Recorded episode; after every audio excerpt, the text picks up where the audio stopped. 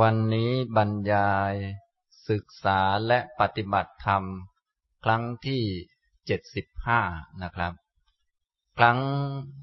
หลังๆมานี้ก็จะพูดธรรมะในแบบทบทวน แต่ทบทวนในฝ่ายที่เป็นเน้นไปทางด้านการปฏิบัตินะส่วนผมนี่ก็เน้นไปเรื่อย ส่วนพวกท่านไม่รู้เน้นหรือเปล่า ก็ต้องเอาไปเน้นเอาเอง เพราะว่าเรื่องของการปฏิบัตินั้น มันบีบคอกันทำก็ไม่ได้ ก็ต้องบอกกันแนะนำกัน ส่วนการกระทำก็ต้องไปทำเอาเองนะครับ ในคราวที่แล้วก็ได้พูดถึงธรรมะที่เป็นฝ่ายของการตรัสรู้ เป็นธรรมะที่ เราจำเป็นต้องฝึกขึ้นมา ถ้าต้องการเป็นผู้รู้ ต้องการเป็นผู้ที่ไม่เหมือนเก่าไม่เหมือนเดิม ไม่อย่างนั้นถ้าไม่ฝึกขึ้นมาเนี่ย เราจะฟังธรรมะไปเท่าไหน นิสัยมันก็ไม่เปลี่ยน เหมือนที่ท่านทั้งหลายมาฟังธรรมะทั้งนานแล้ว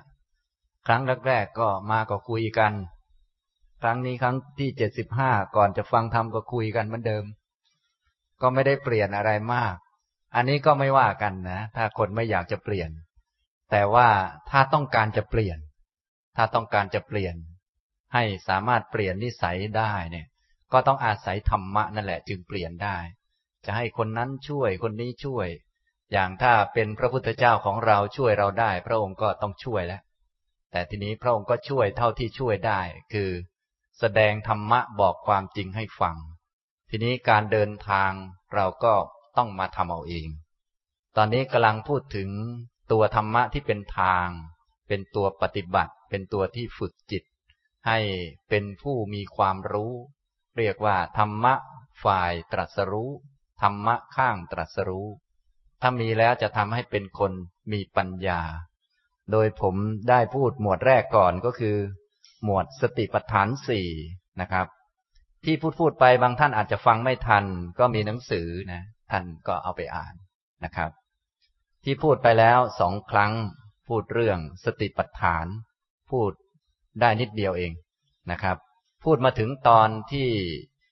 ลักษณะของสติปัฏฐานมีอย่างเดียว ก็คือการมีความเพียร มีสัมปชัญญะมีสติ ฝึกเพื่อให้จิตเป็นสมาธิตั้งมั่น ตอนนี้เรากำลังจะฝึกเพื่อให้เป็นพวกเหนือมนุษย์ เรียกว่าถ้าได้ธรรมะข้อนี้จะเป็นพวกอุตริมนุสธรรม คือธรรมะที่เหนือกว่ามนุษย์ ถ้าเป็นมนุษย์เราโดยทั่วไป เจอของที่น่ารักเขาก็พอใจ เจอของไม่น่ารักเขาก็ไม่ชอบใจ ชอบของที่น่าพอใจ ไม่ชอบของที่ไม่น่าพอใจ อันนี้ก็คือมนุษย์ธรรมดา ถ้ายังเป็นอย่างนี้อยู่ก็อย่างน้อยให้เป็นคนที่งดเว้นทุจริตทั้งสิบการงดเว้นทุจริตทั้งสิบมีกุศลกรรมบทสิบก็เลยเรียกว่า เป็นผู้มีมนุษยธรรม อย่างน้อยก็ยังเป็นมนุษย์อยู่ แต่ที่กำลังพูดนี้ให้เข้าใจว่า นี้เหนือมนุษย์แล้วเป็นพวกเหนือมนุษย์ คือว่าเจอของที่ดีก็ไม่รักมัน เจอของไม่ดีก็ไม่เกลียดมันนะสามารถที่จะเป็นผู้มีสติมีสัมปชัญญะมีความรู้อยู่ที่ตัว มีสมาธิตั้งมั่น จนกระทั่งมีปัญญาเห็นความจริงของมันได้ อันนี้เรียกว่าพวกเหนือมนุษย์ พวกฌานสมาธิต่างๆมรรคผลนิพพานพวกนี้เป็นระดับเหนือมนุษย์นะครับ ฉะนั้นที่ผมกำลังพูดอยู่นี้เป็นธรรมะระดับเหนือขึ้นไป ฉะนั้นท่านทั้งหลายก็ต้องมีพื้นฐานความเป็นมนุษย์ที่ดีมากพอแล้วก็คือว่า ต้องเป็นคนมีศีลที่ดีสำรวมระวังกดเว้นทุจริตทั้งสิบมีความเชื่อเรื่องกรรมและผลของกรรม เชื่อเรื่องการเวียนว่ายตายเกิด อันนี้ก็คือธรรมะระดับมนุษย์ ถ้าจะเหนือมนุษย์ขึ้นมาก็ต้องเห็นว่า การเกิดทุกทีมันทุกทุกที เกิดนั้นมันเป็นทุก ไม่รู้พวกท่านพร้อมจะเหนือมนุษย์กันหรือยัง พร้อมจะเลิกเป็นคนกันหรือยังนะ ถ้ายังเห็นว่าเกิดเป็นคนมันยังสุขดีอยู่ อย่างนี้มันก็ยังไม่พร้อมนะ ก็ค่อยๆดูไป อย่างน้อยให้มีธรรมะระดับมนุษย์ แต่ว่าที่พูดนี้ก็ระดับสูงขึ้นมาแล้วนะ ถ้าท่านไหนมีโอกาสก็อย่าลืมพากัน เอาไปทำความเพียรฝึกหัดนะครับ สติปัฏฐานสี่โดยลักษณะก็มีอย่างเดียว คือมีความเพียรมีสัมปชัญญะมีสติ แล้วก็ฝึกเพื่อให้จิตเป็นสมาธิ เบื้องต้นเราต้องการฝึกให้จิตเป็นสมาธิ แต่จิตจะเป็นสมาธิได้ไม่ใช่อยู่ๆมันก็จะเป็นนะต้องอาศัยการฝึกมา โดยการมีความเพียร มีความรู้และก็สติ อาตาปีสัมปชานโนสติมานั่นเองนะ ทีนี้ในหลักของการฝึกการปฏิบัติ ท่านให้เอาความเพียรนำอยู่ข้างหน้า เพราะว่าต้องการลักษณะที่ถูกต้องของคนเดินทาง ก็คือคนที่มีความเพียร คนที่มีความเพียรนนี้จะขยันในการทำเหตุ ส่วนคนขี้เกียจก็จะหวังผลค่อยมาทำนะอย่างพวกเรานี่ก็ต้องดูนิสัยตัวเอง ถ้ายังเป็นนิสัยว่าอยากสงบจึงมาทำ อยากพ้นทุกข์จึงมาทำอย่างนี้จะไม่ได้ผลนะจะได้ผลก็ต่อเมื่อ ถึงเวลาทำก็ทำดีก็ทำไม่ดีก็ทำสงบก็ทำฟุ้งซ่านก็ทำจะสุขก็ทำจะทุกข์ก็ทำอยู่คนเดียวก็ทำหลายคนก็ทำจะเรื่องเยอะก็ทำเรื่องน้อยก็ทำเนี่ยอันนี้ก็คือลักษณะคนมีนิสัยความเพียรนะซึ่งนิสัยอย่างนี้ก็ค่อนข้างหายาก พวกเราจึงวนๆอยู่ เพราะเป็นพวกนิสัยขี้เกียจ พวกนิสัยขี้เกียจนี้ หวังผลคือต้องการผลจึงมาทำอย่างนั้นอย่างนี้ เหมือนที่พวกเรามาปฏิบัติธรรมกันก็หวังบรรลุ ทีนี้ถ้าบอกว่าอ้าวถ้าไม่หวังบรรลุแล้วจะมาทำไมล่ะ ก็ว่าไปอีกนะ ถ้าหวังบรรลุมันไม่ได้บรรลุแล้ว แต่มันก็เป็นเหตุให้มาได้ แต่ไม่ใช่ว่าอันนั้นจะเป็นเหตุให้บรรลุนะ อยากสงบเนี่ย มันไม่สงบหรอกแต่อยากสงบแน่นอนแหละ มันมาพาให้เรามาปฏิบัติได้ แต่ถ้าปฏิบัติด้วยความอยากสงบนี้ไม่มีทางสงบและชาตินี้อันนี้ต้องเข้าใจก่อนนะครับ หลักก็คือต้องมีความเพียรนะคนมีความเพียรจะขยันทำเหตุ จะดีหรือไม่ดีจะสุขหรือจะทุกข์เขาก็ขยันในการทำเหตุ ทีนี้ในการทำเหตุก็ไม่ได้ให้ทำอะไรมาก ไม่ได้ให้ทำอะไรมาก ก็คือว่าให้ขยันปฏิบัติให้ฝึกทำไป แล้วก็ให้มีความรู้ในสิ่งที่ทำว่าทำไปแล้วมีอะไรเกิดขึ้น ตัวสัมปชัญญะเป็นตัวต่อมา มีความเพียร มีสัมปชัญญะมีสติ เพียรแล้วก็รู้ ไม่ใช่ไปเพียรทำอะไร เพียรอย่างพวกเราเพียรก็เพียรทำโน่น เพียรทำนี่ เพียรให้มันได้นั่น เพียรให้มันได้นี่ ส่วนใหญ่จะเป็นอย่างนั้นเลยไม่ค่อยได้ผล เพราะทำไม่ถูกหลัก ถ้าหลักการที่ถูกต้องก็คือทำความเพียร แล้วก็มีความรู้ในสิ่งที่ทำนั้น ความรู้ก็จะเกิดจากการกระทำความรู้ไม่ได้เกิดจากการอยู่เฉยๆ ฉะนั้นต้องมีการกระทำเกิดขึ้นก่อน พอมีการกระทำเกิดขึ้น แล้วก็ให้รู้ในสิ่งที่กระทำนั้นทำไปแล้วเกิดอะไรขึ้น สุขไหมหรือว่าทุกข์ดีไหมหรือว่าไม่ดี สงบไหมหรือว่าฟุ้งซ่าน หรือว่าคิดมากหรือว่าคิดน้อย ให้มีความรู้ในสิ่งที่ทำนะให้มีความรู้ขึ้นมา ด้วยการมีความรู้อย่างนั้นแหละมากเข้ามากเข้าก็จะเกิดสมาธิขึ้นมา เนี่ย มันมาจากความเพียรเป็นผลของความเพียรในการที่จะทำได้ต่อเนื่องได้นานจึงต้องมีสติมาเป็นตัว ผูกจิตไว้ให้อยู่กับการกระทำอันนั้นกับการรู้อันนั้น จึงมีสามอันช่วยกันอยู่ คือมีความเพียรสัมปชัญญะและสติ อย่างที่ได้พูดไปแล้วนะครับ ทีนี้หลังจากเข้าใจตัวสติปัฏฐาน หรือว่าลักษณะของการฝึกแล้วหลังจากเข้าใจแล้ว ต่อมาก็มาดูอารมณ์ของมันว่ามีที่ฝึกอะไรบ้าง มีวิธีการเทคนิคยังไงบ้าง อย่างนี้นะครับ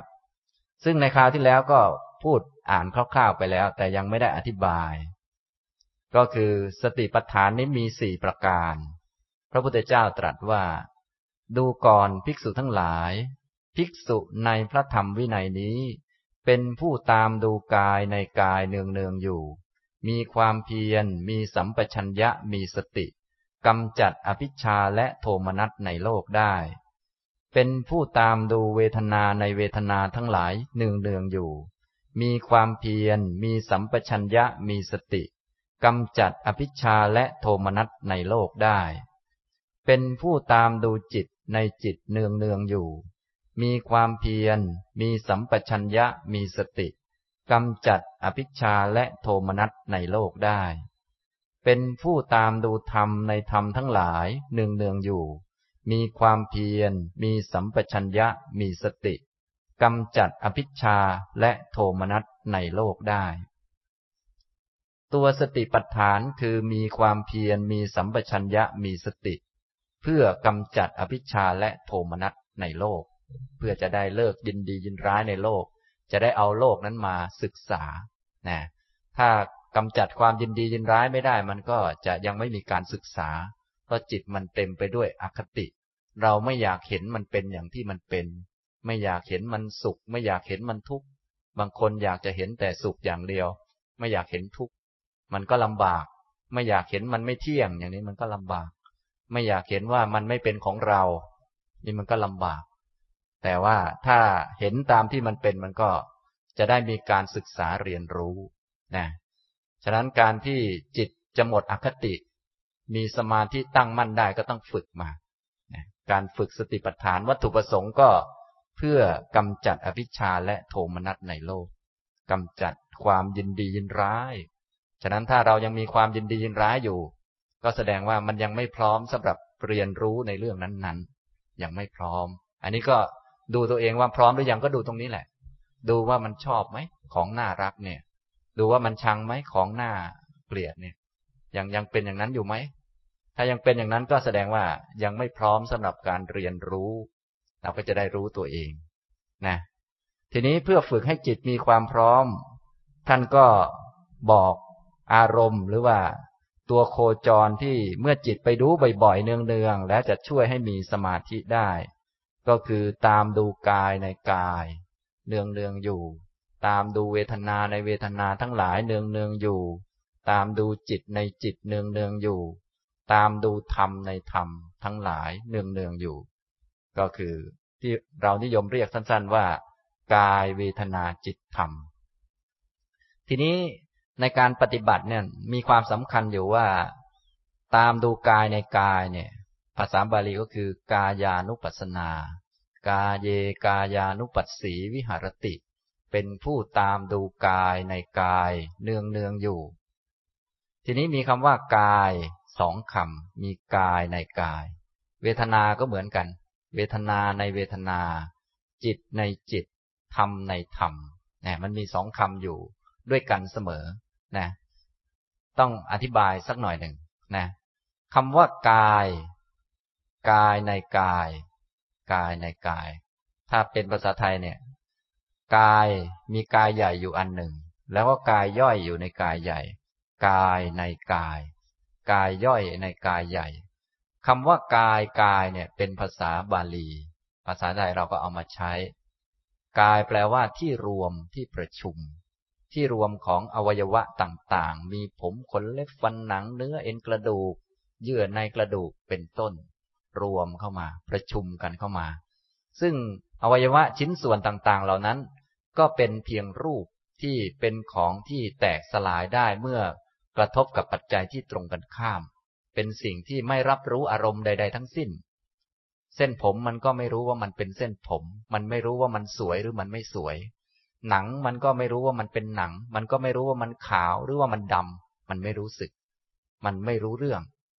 หลาย ๆ ส่วนมาประชุมกันอันนี้เรียกว่ากาย แปลว่าที่ประชุมหรือที่รวม ไอ้ที่ประชุมหรือที่รวมนี้ก็ไม่ได้เป็นที่ประชุมของสิ่งสวยงาม แต่เป็นที่ประชุมของสิ่งไม่สวยไม่งาม หลาย ๆ ส่วนมารวมกัน ทีนี้ของไม่สวยไม่งามหลาย ๆ ส่วนมารวมกัน ถ้ามันรวมแล้วมันลงตัวสมดุลกันอะไรกัน มันก็พอดูได้ เหมือนเราดูหน้าคนเนี่ย ถ้ามันลงตัวตาพอดีกับจมูก พอดีกับปาก ที่เราเรียกว่า สมดุลกันเนี่ย มันก็พอดูได้ แต่ทุกชิ้นส่วนมันล้วนไม่สวยทั้งนั้นแหละ ถ้าเอาตาไปวางไว้ เราก็คงไม่อยากจะดูแล้วถ้ากระดูกไปวางไว้ บางคนก็วิ่งหนีกระดูกไปนอนไม่หลับตั้งสามคืนเนี่ยแต่ถ้ามันมาอยู่สมดุลกันเป็นโครงสร้างอยู่ในตัวเรานี้ เราก็ไม่ได้กลัวอะไร นะมันก็ไม่ได้ดูน่าเกลียดอะไรมาก แต่โดยแท้จริงแล้ว ส่วนประกอบแต่ละส่วนมันล้วนไม่สวยทั้งนั้นแหละ มารวมกันเข้า อย่างนี้นะครับ นี้ความหมายของคำว่ากาย ก็เหมือนรถยนต์ รถยนต์ที่เป็นรวมกันเป็นคันรถเนี่ยเขาเรียกว่ากายรถกายมอเตอร์ไซค์กายโน่นกายนี่ ถ้าเป็นบ้านก็เรียกว่ากายบ้าน อันนี้พูดแบบภาษาบาลี คำว่ากาย แปลว่าที่ประชุม ทีนี้การดูกายในกายก็หมายถึงว่า ดูส่วนประกอบย่อยๆ ในส่วนประกอบใหญ่ ๆ เพราะส่วนประกอบใหญ่ ๆ มันเยอะมันดูไม่ไหวมันหลายอันเกินไป เราก็เลือกอันเล็กๆ อันน้อยๆมาดู มาสำรวจดู มาสำรวจมาศึกษาเรียนรู้เพื่อทำความเข้าใจว่ามันเป็นเพียงสักแต่ว่ากาย ไม่ใช่ตัวไม่ใช่ตน มันเป็นเพียงของไม่เที่ยง เกิดเพราะเหตุเพราะปัจจัยดำรงอยู่ได้เมื่อมีเหตุ พอหมดเหตุมันก็สลายไปนะเหมือนกับเราจะศึกษารถสักคันหนึ่ง เราก็ไม่ต้องศึกษาทั้งหมด ก็ไปหยิบอันใดอันหนึ่ง บางชิ้นส่วนมาศึกษา ก็เข้าใจทุกชิ้นส่วนได้เหมือนกันนะทำไมเป็นอย่างนั้น เพราะว่าในการปฏิบัติ ฝึกเนี่ยเราไม่ได้ต้องการสร้างรถคันใหม่ แน่นอนถ้าต้องการสร้างรถคันใหม่มันต้องรู้ รู้รถทั้งคัน รู้รถทั้งคัน ตอนนี้เรากำลังจะศึกษาเพื่อทิ้งรถ เพื่อทิ้งรถ ฉะนั้นเราไม่ศึกษาทั้งคันก็ได้ อย่างนี้ แต่พวกเราโดยทั่วไปทุกวันนี้ต้องศึกษาทั้งคัน เพราะว่าจะสร้างรถใหม่ให้มันดีกว่าเดิม มันก็เลยต้องทำแบบนั้น เหมือนที่พวกเรา โอ้ยทำยังไงจะสวยกว่าเดิมทำยังไงจะดีกว่าเดิม สุขกว่าเดิม มันก็เหนื่อยดิต้องศึกษาเยอะ อันนี้มันเหนื่อย เสียเวลามากแล้วก็ได้รถใหม่มารถใหม่มันเก่าไหมก็เก่าอีกแล้วก็สร้างรถใหม่กว่าเดิมอีก ก็เก่าอีกแหละ ก็วนไปวนมาอยู่อย่างนี้ จะสร้างให้มันสะดวกสบายยังไงมันก็พังอยู่ดีนะฉะนั้นวิธีการศึกษาแบบนั้นน่ะมันเหนื่อยมันลำบากแบบที่พวกเราศึกษากันอยู่ จะเอานั่นจะเอานี่เพื่อให้ตัวเองดูดีมีความสุขอย่างนั้นอย่างนี้ มันต้องศึกษาไปซะทุกเรื่อง และมันเหนื่อยและก็ไม่ได้ผลจริง แบบที่พวกเราเป็นกันนะเรียนจนตั้งแต่เด็กจนถึงทุกวันนี้บางคนยังต้องไปเปลี่ยนแปลงการบริหารธุรกิจ อย่างโน้นอย่างนี้อยู่เลยเหนื่อยจะตายแล้ว แต่ถ้าเรียนแบบธรรมะเนี่ยมันมีจุดจบ และเรียนไม่มากอย่างนั้น เรียนเฉพาะบางส่วนถ้าเข้าใจได้ว่า โอ้อันนี้ที่เรียกว่ารถมันเป็นอย่างนี้นะ ไม่ใช่รถไม่ใช่ของเรา พอเรียนจบก็ทิ้งมันเลย สบาย อย่างนี้พอเข้าใจไหมครับ จึงเรียนเฉพาะบางส่วนก็ได้ เพราะไม่ได้เรียนมาเพื่อสร้างตัวเองใหม่ เรียนเพื่อให้เห็นชัดว่า อ๋อ มันไม่เที่ยง มันไม่มีตัวไม่มีตนของมันอย่างแท้จริง มันดำรงอยู่ได้เมื่อมีเหตุหมดเหตุมันก็หายไป ฉะนั้นแต่ละคนจึงอาจจะเรียนไม่กี่อย่างก็พอแล้ว เพราะไม่ได้เรียนเพื่อไปสร้างอะไร เรียนเพื่อเลิก เพื่อไม่เอามาแล้วทำนองนี้ ส่วนอันที่สร้างมาแล้วก็ต้องบริหารไป แต่ที่เรียนนี้เรียนเพื่อเข้าใจมัน พอเข้าใจที่หนึ่งจุดหนึ่งเข้าใจว่าเอา้าอันนี้ไม่เที่ยงอ๋ออันอื่นก็ไม่เที่ยงด้วย อันนี้เป็นทุกข์อันอื่นก็เป็นทุกข์ด้วย อันนี้ไม่ใช่ตัวไม่ใช่ตน อันอื่นก็ไม่ใช่ตัวไม่ใช่ตนไปด้วย มันก็จบกัน เท่านี้นะการศึกษาแบบนี้จึงศึกษาไม่มาก แล้วก็มีจุดจบ มีที่จบนะไม่ต้องศึกษาเรื่องอื่น ไม่ต้องว่าอ่าศึกษาตรงนี้เสร็จไปศึกษาเรื่องอื่นต่อไม่ต้อง ดูแต่อันเดียวกัน อันเดิมนี่แหละ ดูตั้งแต่ต้นจนจบเลย เช่นบางคนจะดูลมหายใจ บางคนจะดูกาย ดูเวทนาหรือดูอะไรต่างๆ ก็ดูอันเดิมนั่นแหละ ตั้งแต่ต้นไปจนจบเลย อย่างนี้นะครับ อันนี้วิธีดูมันก็ต่างกัน ทีนี้มาขยายความคำว่า กายในกายเพิ่มเติมคำว่ากาย แปลว่า ที่ประชุมที่รวม เป็นภาพรวม กายของพวกเราก็คือรูปร่างกายที่นั่งนั่งอยู่นี้ที่นั่งนั่งอยู่นี้ เป็นส่วนประกอบของกายย่อยๆ และกายย่อยๆเหล่านั้น เป็นส่วนประกอบของรูป ถ้าพูดให้ถึงที่สุดก็ว่า เป็นส่วนประกอบของรูป คือส่วนที่ไม่สามารถรับรู้เรื่องอะไรได้ ทุกชิ้นส่วนในร่างกายของเรานี้มันไม่รู้เรื่อง มันก็เนี่ยอย่างเรานั่งอยู่เนี่ย เราเมื่อยตูดอย่างนี้นะ ตูดเราก็ไม่รู้สึกว่าเมื่อยนะ มันก็อยู่ของมันอย่างนั้นแหละมันไม่รู้สึกอะไร ไม่รู้สึกเจ็บ ไม่รู้สึกปวด ไม่รู้สึกอะไรของมัน อย่างนี้คือกายเป็นที่รวมที่ประชุมเข้ามา อย่างนี้คือกาย ทีนี้การดูกายในกายก็คือดูส่วนย่อยๆในกายนี้ ส่วนย่อยๆในกายนี้ พระพุทธเจ้าของเราก็จำแนกออกมาเป็นสิบสี่แบบสิบสี่ลักษณะขึ้นมา เพื่อเป็นเทคนิควิธีการให้เราทั้งหลายนำไปใช้ประพฤติปฏิบัติ เทคนิควิธีการในการปฏิบัตินั้น เราอาจจะไม่ใช้ทั้งหมดก็ได้ ใช้แค่บางอัน หรือสองอันสามอันก็พอ และในเทคนิคย่อยๆ ของแต่ละคนนั้นอาจจะไม่เหมือนกันบ้างก็ได้ อันนี้ก็เป็นเรื่องธรรมดานะ อันนี้ให้เข้าใจ ฉะนั้นธรรมะที่พระพุทธเจ้าทรงสั่งสอนนี้ เวลาเราศึกษาธรรมะ อันนี้พูดเลยไปเรื่องอื่น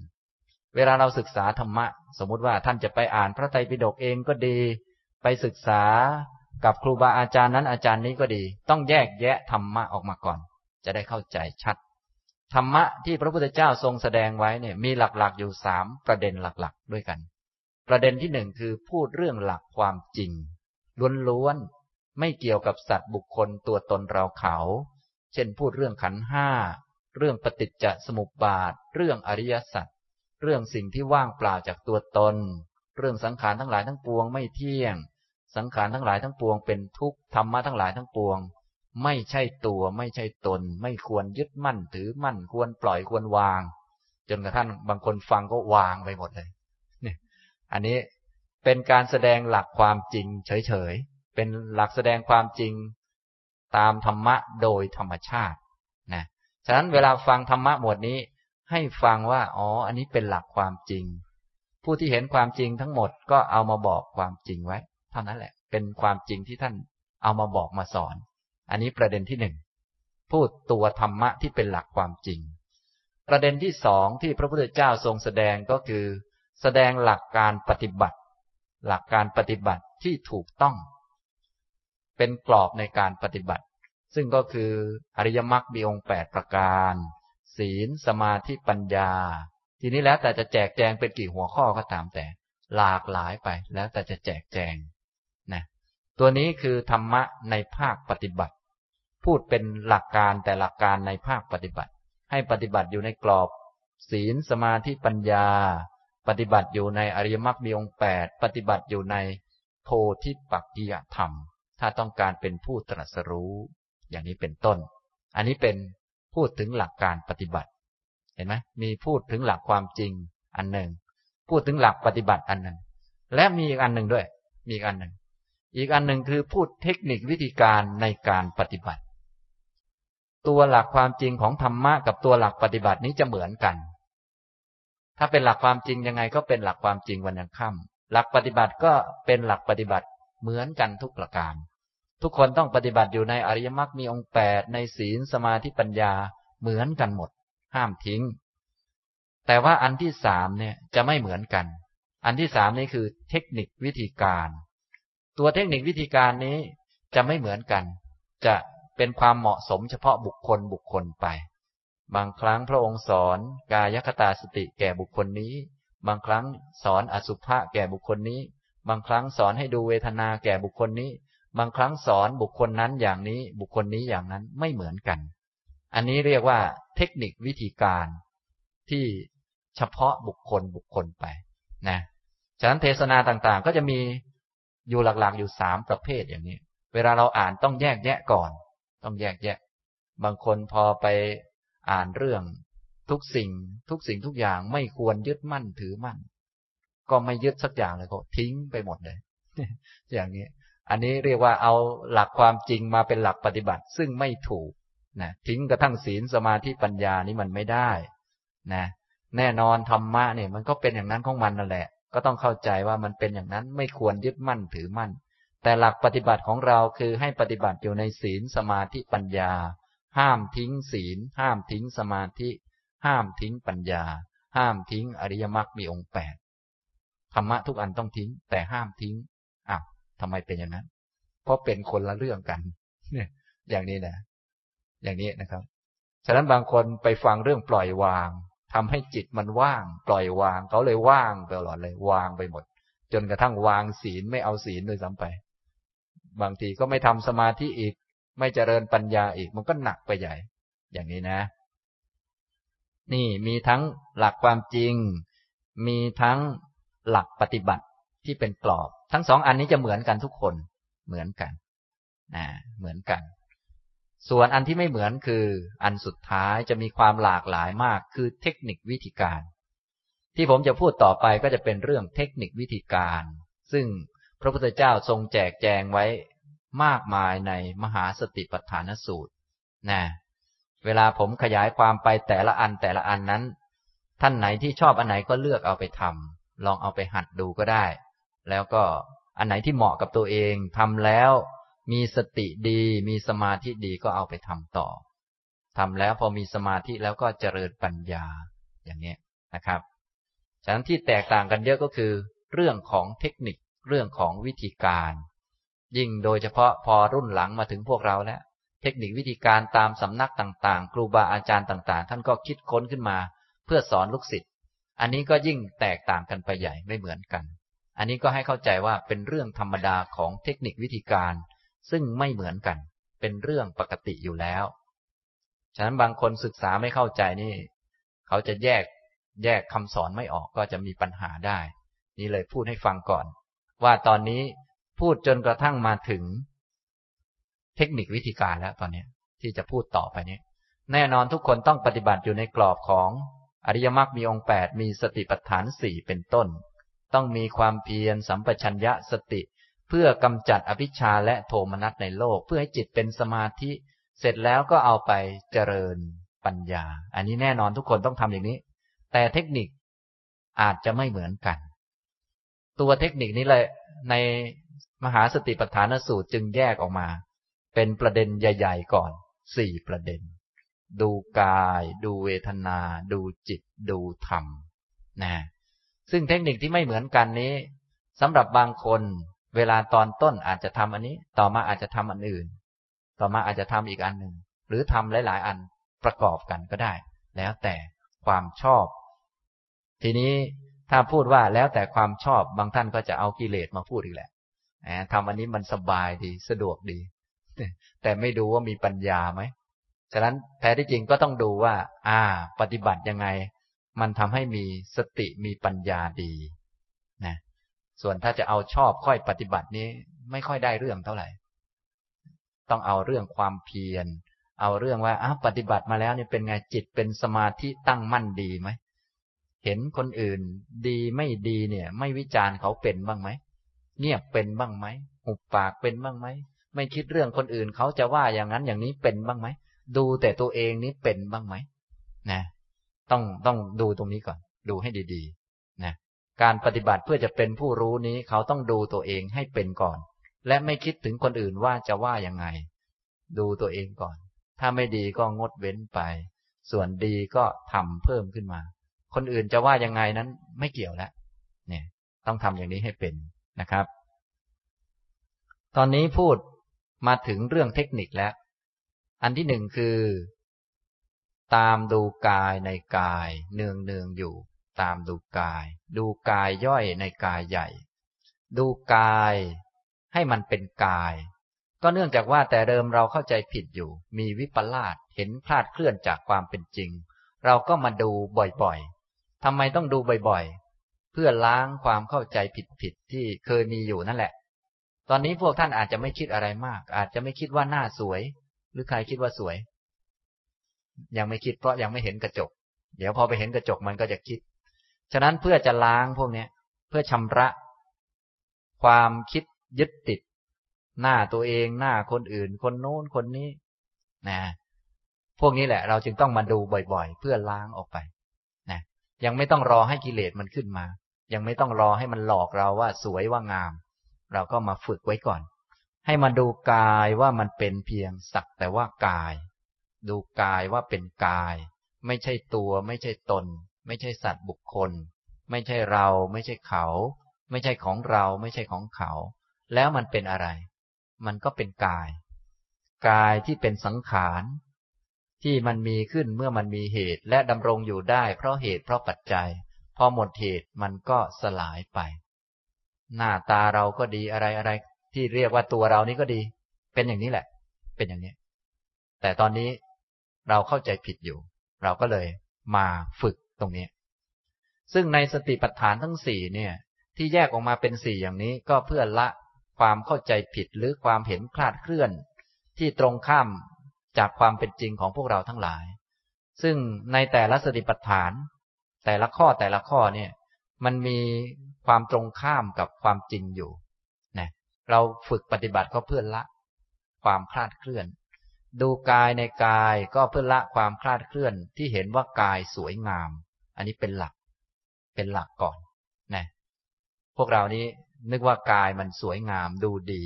เราก็ดูดีเหมือนกันนะ ก็ชอบคิดอย่างนั้น บางคนก็ดูไม่ค่อยดีก็อยากจะดูดีเหมือนกันนะ อย่างนั้นอีกแล้วคิดอย่างนี้ตลอด อันนี้มันเป็นความคลาดเคลื่อน ซึ่งการเจริญกายานุปัสสนาตามดูกายว่าเป็นกาย บ่อย จะละความรู้สึกตรงนี้ได้ ก็เห็นหน้าเป็นหน้านั่นแหละต่อไป แต่ไม่เห็นหน้าเป็นเราเป็นของเรา เห็นหน้าเป็นหน้านั่นแหละ ก็ต้องดูแลมันนั่นแหละ แต่ว่าพวกความยึดถือที่ว่าสวยว่างามว่าจะทำให้มันดีอย่างนั้นอย่างนี้มันก็จะลดลง อันนี้การดูกายในกายจึงเป็นปฏิปักษ์ต่อ ความเห็นผิดว่าสวยงาม เป็นคู่ตรงข้ามกัน ถ้าเราไม่มาดูกายบ่อยๆ ไม่เห็นมันบ่อยๆ เราก็จะไปเรื่องสวยงามอยู่เรื่อย พอตัวเองสวยงามก็ต้องเสื้อผ้าสวยงาม รถยนต์สวยงาม บ้านสวยงาม อันนั้นสวยงาม อันนี้สวยงาม ก็มีแต่เรื่องปลนเปลือกาย มันก็เลยเหนื่อยนะอย่างนี้นะครับ ส่วนเวทนาดูเวทนาในเวทนา ก็ทำให้ละความเห็นคลาดเคลื่อนในด้านความสุข สุข เราคิดว่าโลกนี้เป็นสุขกายให้สุขแก่เราได้ อย่างนั้นอย่างนี้ อันนั้นให้สุข อันนี้ให้สุข แต่พอมาดูเวทนาว่าเป็นสักแต่ว่าเวทนา ความสุขเป็นเพียงความสุข ความทุกข์เป็นเพียงความทุกข์ ความเฉยเฉยเป็นเพียงเวทนาที่มันเฉยเฉย ที่เห็นว่าโลกเป็นสุขมันก็จะลดลง ที่เห็นว่ากายเป็นสุข คนนั้นเป็นสุข คนนี้เป็นสุขก็จะลดลง เพราะว่ามันเป็นเพียงเวทนา นะ เป็นเพียงเวทนาเท่านั้น พระพุทธเจ้าท่านทรงสั่งสอน เวลาดูเวทนาก็ให้ดูทุกขเวทนา ให้เห็นว่ามันเสียบแทงมันทิ่มแทง เวลาเจ็บเวลาปวดมันแทงดีไหมมันก็ทิ่มแทง ก็เป็นของไม่มีตัวตนทั้งนั้น เกิดขึ้นแล้วก็ดับไป เวลามีความสุขเกิดขึ้น ก็ให้เห็นว่ามันแปรปรวน ก็จะเห็นว่ามันไม่อยู่นาน ของไม่อยู่นานนี้ มันน่าเพลิดเพลินไหม ก็ไม่น่าเพลิดเพลิน ความสุขก็ไม่อยู่นานนี่ทุกเวลาทุกเกิดขึ้นก็เห็นว่ามันเป็นของทิ่มแทง เวลาสุขเกิดขึ้นก็เห็นว่ามันเป็นของแปรปรวนไม่ดำรงอยู่นาน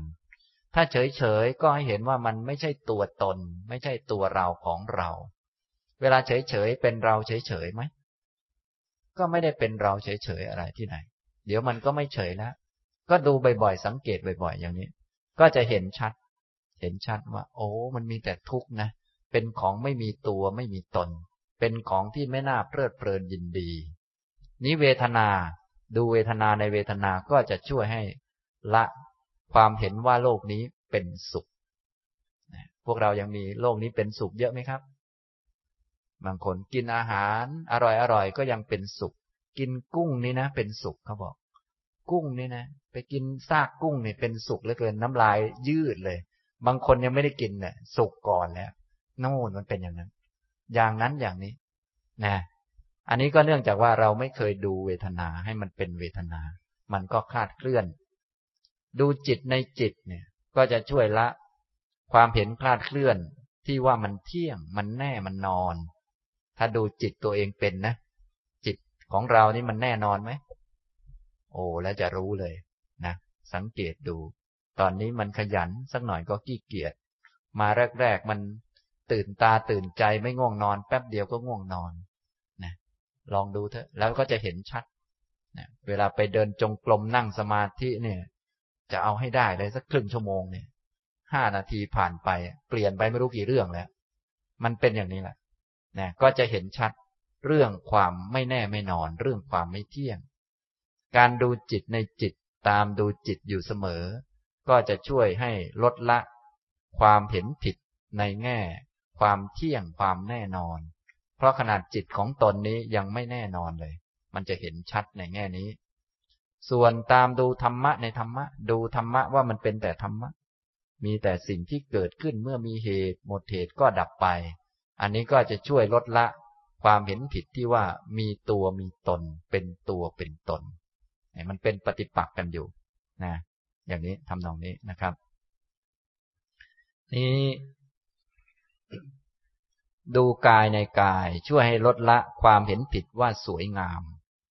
ดูเวทนาในเวทนาช่วยให้ลดละความเห็นผิดว่าเป็นสุข เพราะไม่มีสิ่งไหนเป็นสุขจริง ที่เป็นจริงคือเป็นทุกข์ไม่ใช่ตัวไม่ใช่ตนนั่นแหละ ดูจิตในจิตช่วยให้เห็นความไม่แน่ไม่นอน ละความเห็นผิดว่าเที่ยงว่ามันจะแน่นอน ดูธรรมในธรรม ช่วยให้ละความเห็นผิดว่า เป็นตัวตน เพราะว่าแท้ที่จริงมีแต่ธรรมะ แยกแจกแจงออกมาแล้ว ไม่มีตัวตนอยู่ในนั้นเลย ที่เห็นเป็นอย่างนั้นอยู่ก็เพราะธรรมะหลาย ๆ ส่วนมันมาประชุมรวมกันขึ้น และที่เป็นอย่างนั้นอยู่ไม่ใช่มันเป็นอย่างนั้นอยู่ ที่เป็นอย่างนั้นอยู่เพราะปัจจัยมันให้เป็นอย่างนั้นอยู่ พอปัจจัยมันไม่เป็นอย่างนั้นมันก็จะไม่เป็นอย่างนั้นแหละ ที่เห็นน่ะมันแค่ฉากหน้า ที่เป็นอย่างนั้นไม่ใช่มันเป็นอย่างนั้น ที่เป็นอย่างนั้นเพราะปัจจัยให้มันเป็นอย่างนั้น เหมือนที่พวกเรานั่งอยู่นี้ ไม่ใช่ว่ามีเรามานั่งอยู่อย่างนี้ แต่เพราะมีปัจจัย หนุนกันอยู่ให้มาเป็นอย่างนี้ได้ ถ้ากรรมเก่าหมดลมหายใจขาดไปก็ ตัวใครตัวมันแหละเนี่ย ไม่เป็นอย่างนี้แหละทำนองนี้นะครับ อันนี้ด้วยการมาฝึกมาปฏิบัติเนี่ย เห็นอย่างนี้อันนี้ยังไม่ได้มีปัญญาอะไรมากหรอก จะช่วยให้ละความยินดีความยินร้าย ช่วยให้ละความพอใจไม่พอใจนะร่างกายมันสบายก็จะได้ไม่รักมัน มันป่วยก็จะได้ไม่เกลียดมัน เวลาเข้าโรงพยาบาลก็จะได้ ไม่ว่ามันอย่างนั้นอย่างนี้ เข้าโรงพยาบาลไปก็จะได้ เออ เป็นเรื่องธรรมดาของร่างกาย หายก็ได้ ไม่หายก็ได้ หายก็ดี ไม่หายก็ดี อย่างนี้ แต่ถ้าเป็นอย่างเราไม่ได้เจริญพวกนี้มา ต้องหายเท่านั้นจึงดี ไม่หายดีไหมไม่หายไม่ดี อย่างนี้มันก็เพี้ยนไปอยู่มากนะฉะนั้นพวกเรานี้ต้องมารักษาอาการเพี้ยนพวกนี้แหละ ที่พวกเรามาปฏิบัติกันอยู่เนี่ยก็รักษาอาการบ้าของตัวเองไปนะมันบ้าบ้าบอบออยู่ มันมั่วอยู่ว่างั้นเถอะ ก็ร่างกายมันดีก็เรื่องของมัน เราก็ดีใจเมื่อมันดี พอมันไม่ดีก็เรื่องของมัน เราก็ไป เป็นทุกข์ไปเสียใจ เพราะมันไม่ดี อยากแต่จะให้มันดี ไปคั้นจะเอาแต่ฝ่ายดี มันก็ไม่รู้จะยังไงนะจนโลกมันจะลิ้นห้อยอยู่แล้ว เราก็ไปบีบมันแต่ให้มันดี ให้มันดีให้มันดี แล้วพอมันไม่ดีขึ้นมามันก็วนเวียนอยู่ แล้วจะหาวิธีแต่ให้มันดี แล้ววิธีที่จะให้มันไม่ดีไม่หามาบ้างหรือ อย่างนี้มันก็วนอยู่หาแต่วิธีให้เกิดสุข แล้ววิธีให้เกิดทุกข์หามาบ้างไหม ถ้าหามาพอๆกันนี่ป่านนี้บรรลุไปแล้วนะแต่ทีนี้เรามัวแต่ไปทางหนึ่งอยู่ เลยไม่มีการศึกษา ไม่อยากเห็นมันสุข ไม่อยากเห็นมันทุกข์ไม่อยากเห็นมันเฉยเฉยอยากจะเห็นมันสุขอย่างเดียวเท่านั้น อย่างนี้มันก็ผิดไปนะแต่ถ้าพวกมีความเพียรเขาก็อยากจะเห็นอย่างที่มันเป็นแหละอ้าวสุขก็ได้รับรู้หน่อยนะ ทุกข์ก็ได้รับรู้นะ เฉยๆก็ได้รับรู้นะกายเป็นอย่างนี้นะ เดี๋ยวหายใจเข้านะ เดี๋ยวหายใจออกนะ เดี๋ยวเดิน เดี๋ยวยืน เดี๋ยวนั่ง เดี๋ยวนอนนะ มันเปลี่ยนไปเรื่อยของมันอย่างนี้นะ ก็คอยเฝ้าดูอยู่เสมอ ก็จะช่วยให้จิตใจมีความตั้งมั่น มีกำลัง ละความยินดียินร้ายในโลกได้นะครับ อันนี้พูดถึงตัวเทคนิควิธีการมีการดูกาย ดูเวทนา ดูจิตดูธรรม ก็มีวัตถุประสงค์อยู่เบื้องหลังด้วย เพราะมันเป็นปฏิปักษ์ต่อความเพี้ยนของพวกเรานั่นเอง เป็นปฏิปักษ์กันอยู่นะตอนนี้เราอาจจะยังไม่ได้เพี้ยนเท่าไหร่ หรือใครเพี้ยนไปแล้ว ความเพี้ยนมันก็เป็นสังขารมันไม่มีตัวตนมันเกิดเป็นครั้งครั้งฉะนั้นเราก็ต้องมาฝึกให้อันดีมันขึ้นมาก่อนชิงเก้าอี้ก่อนทำไมมาฝึกอันดีไหมเดี๋ยวมีเหตุไอ้เพี้ยนก็ขึ้นมาอยู่ด้วยนะซึ่งไม่ต้องห่วงมันมันเพี้ยนอยู่แล้ว มันขึ้นประจำอยู่ด้วย อย่างนี้นะครับ อันนี้อันที่หนึ่งดูกายในกาย ตามดูกายในกาย เนืองเนืองอยู่นะเข้าใจคำว่ากายในกายแล้ว กายย่อยในกายใหญ่ ทีนี้กายย่อยก็มีหลายอย่างในร่างกายนี้ มีลมหายใจเข้าหายใจออกทำไมลมหายใจเข้าหายใจออกจึงเรียกว่า กายย่อย เพราะว่ามันไม่ใช่ทุกชิ้นส่วนของร่างกาย ทุกชิ้นส่วนของร่างกาย ทุกองค์ประกอบทุกอาการของมันเขาเรียกว่ากายใหญ่ ลมหายใจเข้าออกนี่เป็นชิ้นส่วนย่อยในกายใหญ่นี่จึงเรียกว่ากายย่อย ดูกายย่อยในกายใหญ่ กายใหญ่นี้มันทำกิริยาอาการมีเดินยืนนั่งนอนเหยียดคู่ทำโน่นทำนี่เยอะแยะ การเดินดูกายมันเดินก็เป็นกายย่อยในกายใหญ่ เพราะว่ากายนี้มันไม่ได้มีแค่เดิน มันยังมีนั่ง มียืน มีนอน มีทำนั่นทำนี่เยอะแยะ ภาพรวมทั้งหมดและอาการของมันเนี่ย เรียกว่ากายใหญ่ มันเป็นอย่างนี้แหละกายธรรมชาติของมัน ส่วนเดิน ซ้ายขวา นั่ง ยืนหรือนอน อันนี้เป็นบางอาการของกาย จึงเรียกว่ากายย่อย ถ้ากายทั้งกายก็ประชุมเป็นกันด้วยธาตุดินน้ำไฟลมและธาตุอื่น ๆ บางทีเราอาจจะดูแค่บางธาตุดูแค่บางอาการ ดู ผมขนเล็บฟันหนังบางส่วน อันนี้ก็เลยเรียกว่า ดูกายย่อยในกายใหญ่นะกายย่อยในกายใหญ่นะครับ ทางด้านดูเวทนาก็คล้ายๆ กัน เดี๋ยวค่อยอธิบาย อันนี้อธิบายกายก่อน ดูกายในกาย ทีนี้มาอธิบายคำว่า ดูตามดูเนี่ยแปลมาจากบาลีคำว่า อนุปัสนา อนุปัสนาแปลว่า ตามดูก็ได้ ดูเนืองเนืองบ่อยๆ ก็ได้ โดยปกติท่านจึงแปลรวมกันว่า พิจารณาดูบ่อยๆ เนืองเนืองหรือตามดูบ่อยๆ เนืองเนืองอนุแปลว่าตามดู ตาม คือไปข้างหลังมัน ไปข้างหลังแบบไม่คลาดสายตา เหมือนเรา มีคนเดินไปข้างข้างหน้าเราเราก็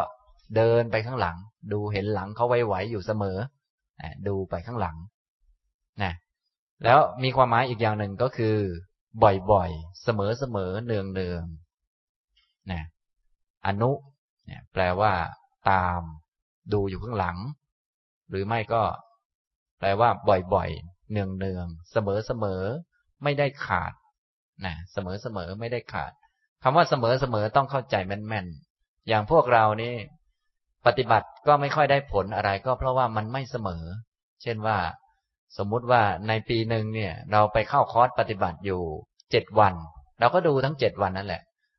ดูทั้งเจ็ดวัน แต่พอออกมาจากสำนักปฏิบัติแล้ว มันก็ไม่ค่อยได้ดูหรือดูไม่เสมอกับที่เคยดูมา มันไม่บ่อยเหมือนกัน อย่างนี้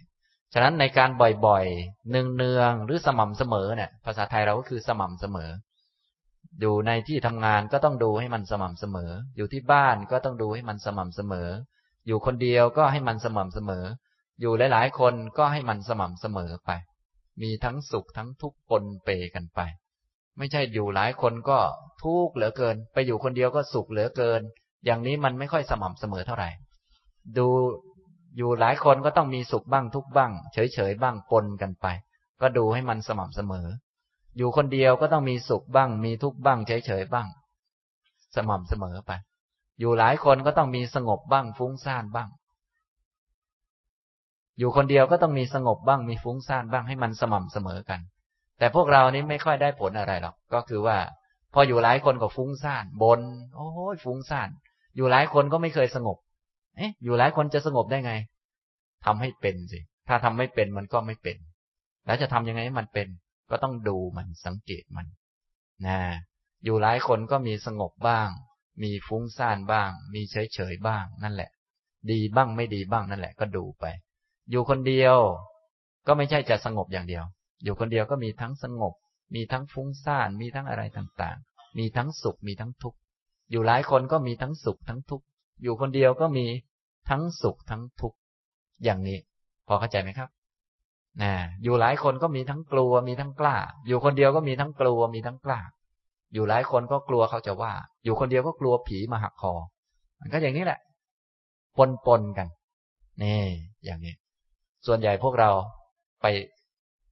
ตัดสินอะไรมันก่อนซะแล้ว โอ้ อยู่ได้คุณมันไม่ดีหรอกมันฟุ้งซ่าน ไปตีว่ามันต้องฟุ้งซ่านไปเลย ถ้าอยู่คนเดียวมันคงจะสงบแหละแล้วก็ตีว่ามันสงบไปเลย มันก็ผิดไปหมด อย่างนี้พอเข้าใจไหมครับ มันไม่สม่ำเสมอ มันไม่คอยดูไม่สังเกตดู ฉะนั้นเราทั้งหลายก็อย่าลืม แม้แต่มาฟังธรรมก็มีทั้งดีบ้าง ทั้งไม่ดีบ้าง ไปที่บ้านก็มีทั้งดีบ้าง ทั้งไม่ดีบ้าง ทั้งสุขบ้าง ทั้งทุกข์บ้างปนเปกันไป มาฟังธรรมก็มีทั้งง่วงนอนมีทั้งนั่นทั้งนี่ อยู่บ้านก็คล้ายๆกัน ก็คอยดูสังเกตไว้ อันนี้ความหมายของคำว่า อนุ แปลว่า ตามดู หรือดูบ่อยๆ เนืองๆ ดูให้สม่ำเสมอ ดูให้มันสม่ำเสมอ อย่าให้มันวูบวาบมากเกินไป พวกเราโดยทั่วไป ชอบจะคิดในทำนองวูบวาบ ถ้าอยู่ทางโลกก็รู้สึกจะทุกข์มากเหลือเกิน เดี๋ยวมาทางธรรมจะได้เป็นสุขพรวดไปเลย เนี่ย อันนี้พวกไม่เคยดู อยู่บ้านมันก็สุขบ้างทุกบ้าง เดี๋ยวมาทางธรรมมันก็สุขบ้างทุกบ้างเหมือนกัน อย่างนี้ นะ มันก็ต้องคานกันอยู่อย่างนี้แหละ ก็คอยดูสังเกต อันนี้ความหมายของคำว่า อนุ นะ ส่วนอีกคำหนึ่งคือ ปัสนา แปลว่าดู แปลว่าเห็น เห็นนี่มันก็เหมือนกับตาเรา ตาเราเห็น เห็น เห็นคน เห็นผู้หญิง เห็นผู้ชาย เห็นโน่นเห็นนี่ อนุปัสนา ก็คือตามดูบ่อยๆ ตามเห็นบ่อยๆ ตามดูเนืองๆ ตามดูบ่อยๆ ดูเนี่ย มันก็ไม่ต้องเป็นนึกว่าเห็นว่าไม่เห็นหรอก มันดูอันที่เห็นนั่นแหละ ถ้ายังไม่เห็นก็ยังไม่ได้ดู ถ้าเห็นก็ได้ดู ดูก็ดูบ่อยๆ ดูมุมนั้นดูมุมนี้ อย่างนั้นอย่างนี้นะอันนี้คือความหมายของคำว่า อนุปัสนานะแล้วทีนี้บางคนอาจจะงงจะสงสัย เอ๊แล้วไม่ให้คิดหรือยังไง หรือว่าต่อไป ไหนบอกว่าเวลาปฏิบัติต่อไปต้องมีพิจารณาด้วยอะไรด้วย อันนั้นไว้ตอนหลัง ตอนนี้กำลังพูดถึงสติปัฏฐาน สติปัฏฐานนี้เป็นการปฏิบัติฝึกสติเพื่อให้จิตเป็นสมาธิตั้งมั่น เท่านั้นพอนะฉะนั้นจึงไม่ต้องคิดมากอะไร ไม่ต้องคิดมาก ให้ดูสังเกต ถ้ามันคิดก็ให้รู้ว่าอ๋อนี่มันคิด คิดอย่างนี้ อย่างนี้อย่างนี้คิดดีคิดไม่ดีก็ให้รับรู้ ว่ามันเป็นสักแต่ว่าความคิดที่เกิดขึ้นเป็นครั้งครั้งมาแล้วก็ไป ค่อยเรียนรู้ไปก่อน เดี๋ยวก็เวลาพูดเรื่องสมปทานอิทธิบาทเดี๋ยวจะว่าต่อไปว่าจะจัดการกับมันยังไง แต่ตอนต้น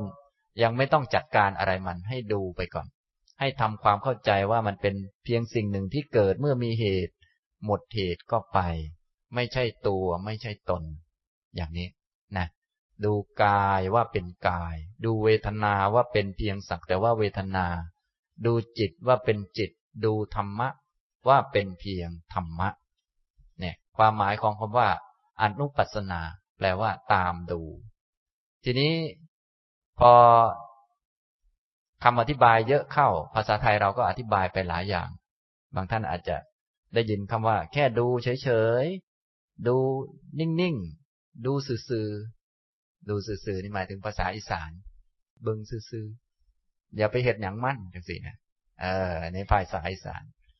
ภาษาไทยก็ก็ดูดู อย่าไปทำอะไรมัน อย่าเพิ่งไปทำอะไรมัน แต่เดี๋ยวค่อยๆทำทีหลัง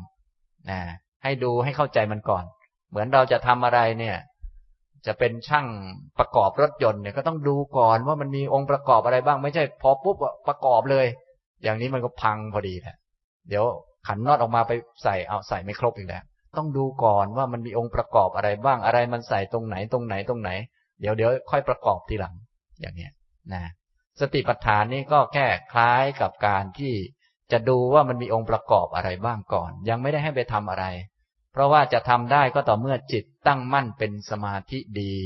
จึงจะมีศักยภาพพอที่จะมองอะไรตามความเป็นจริงได้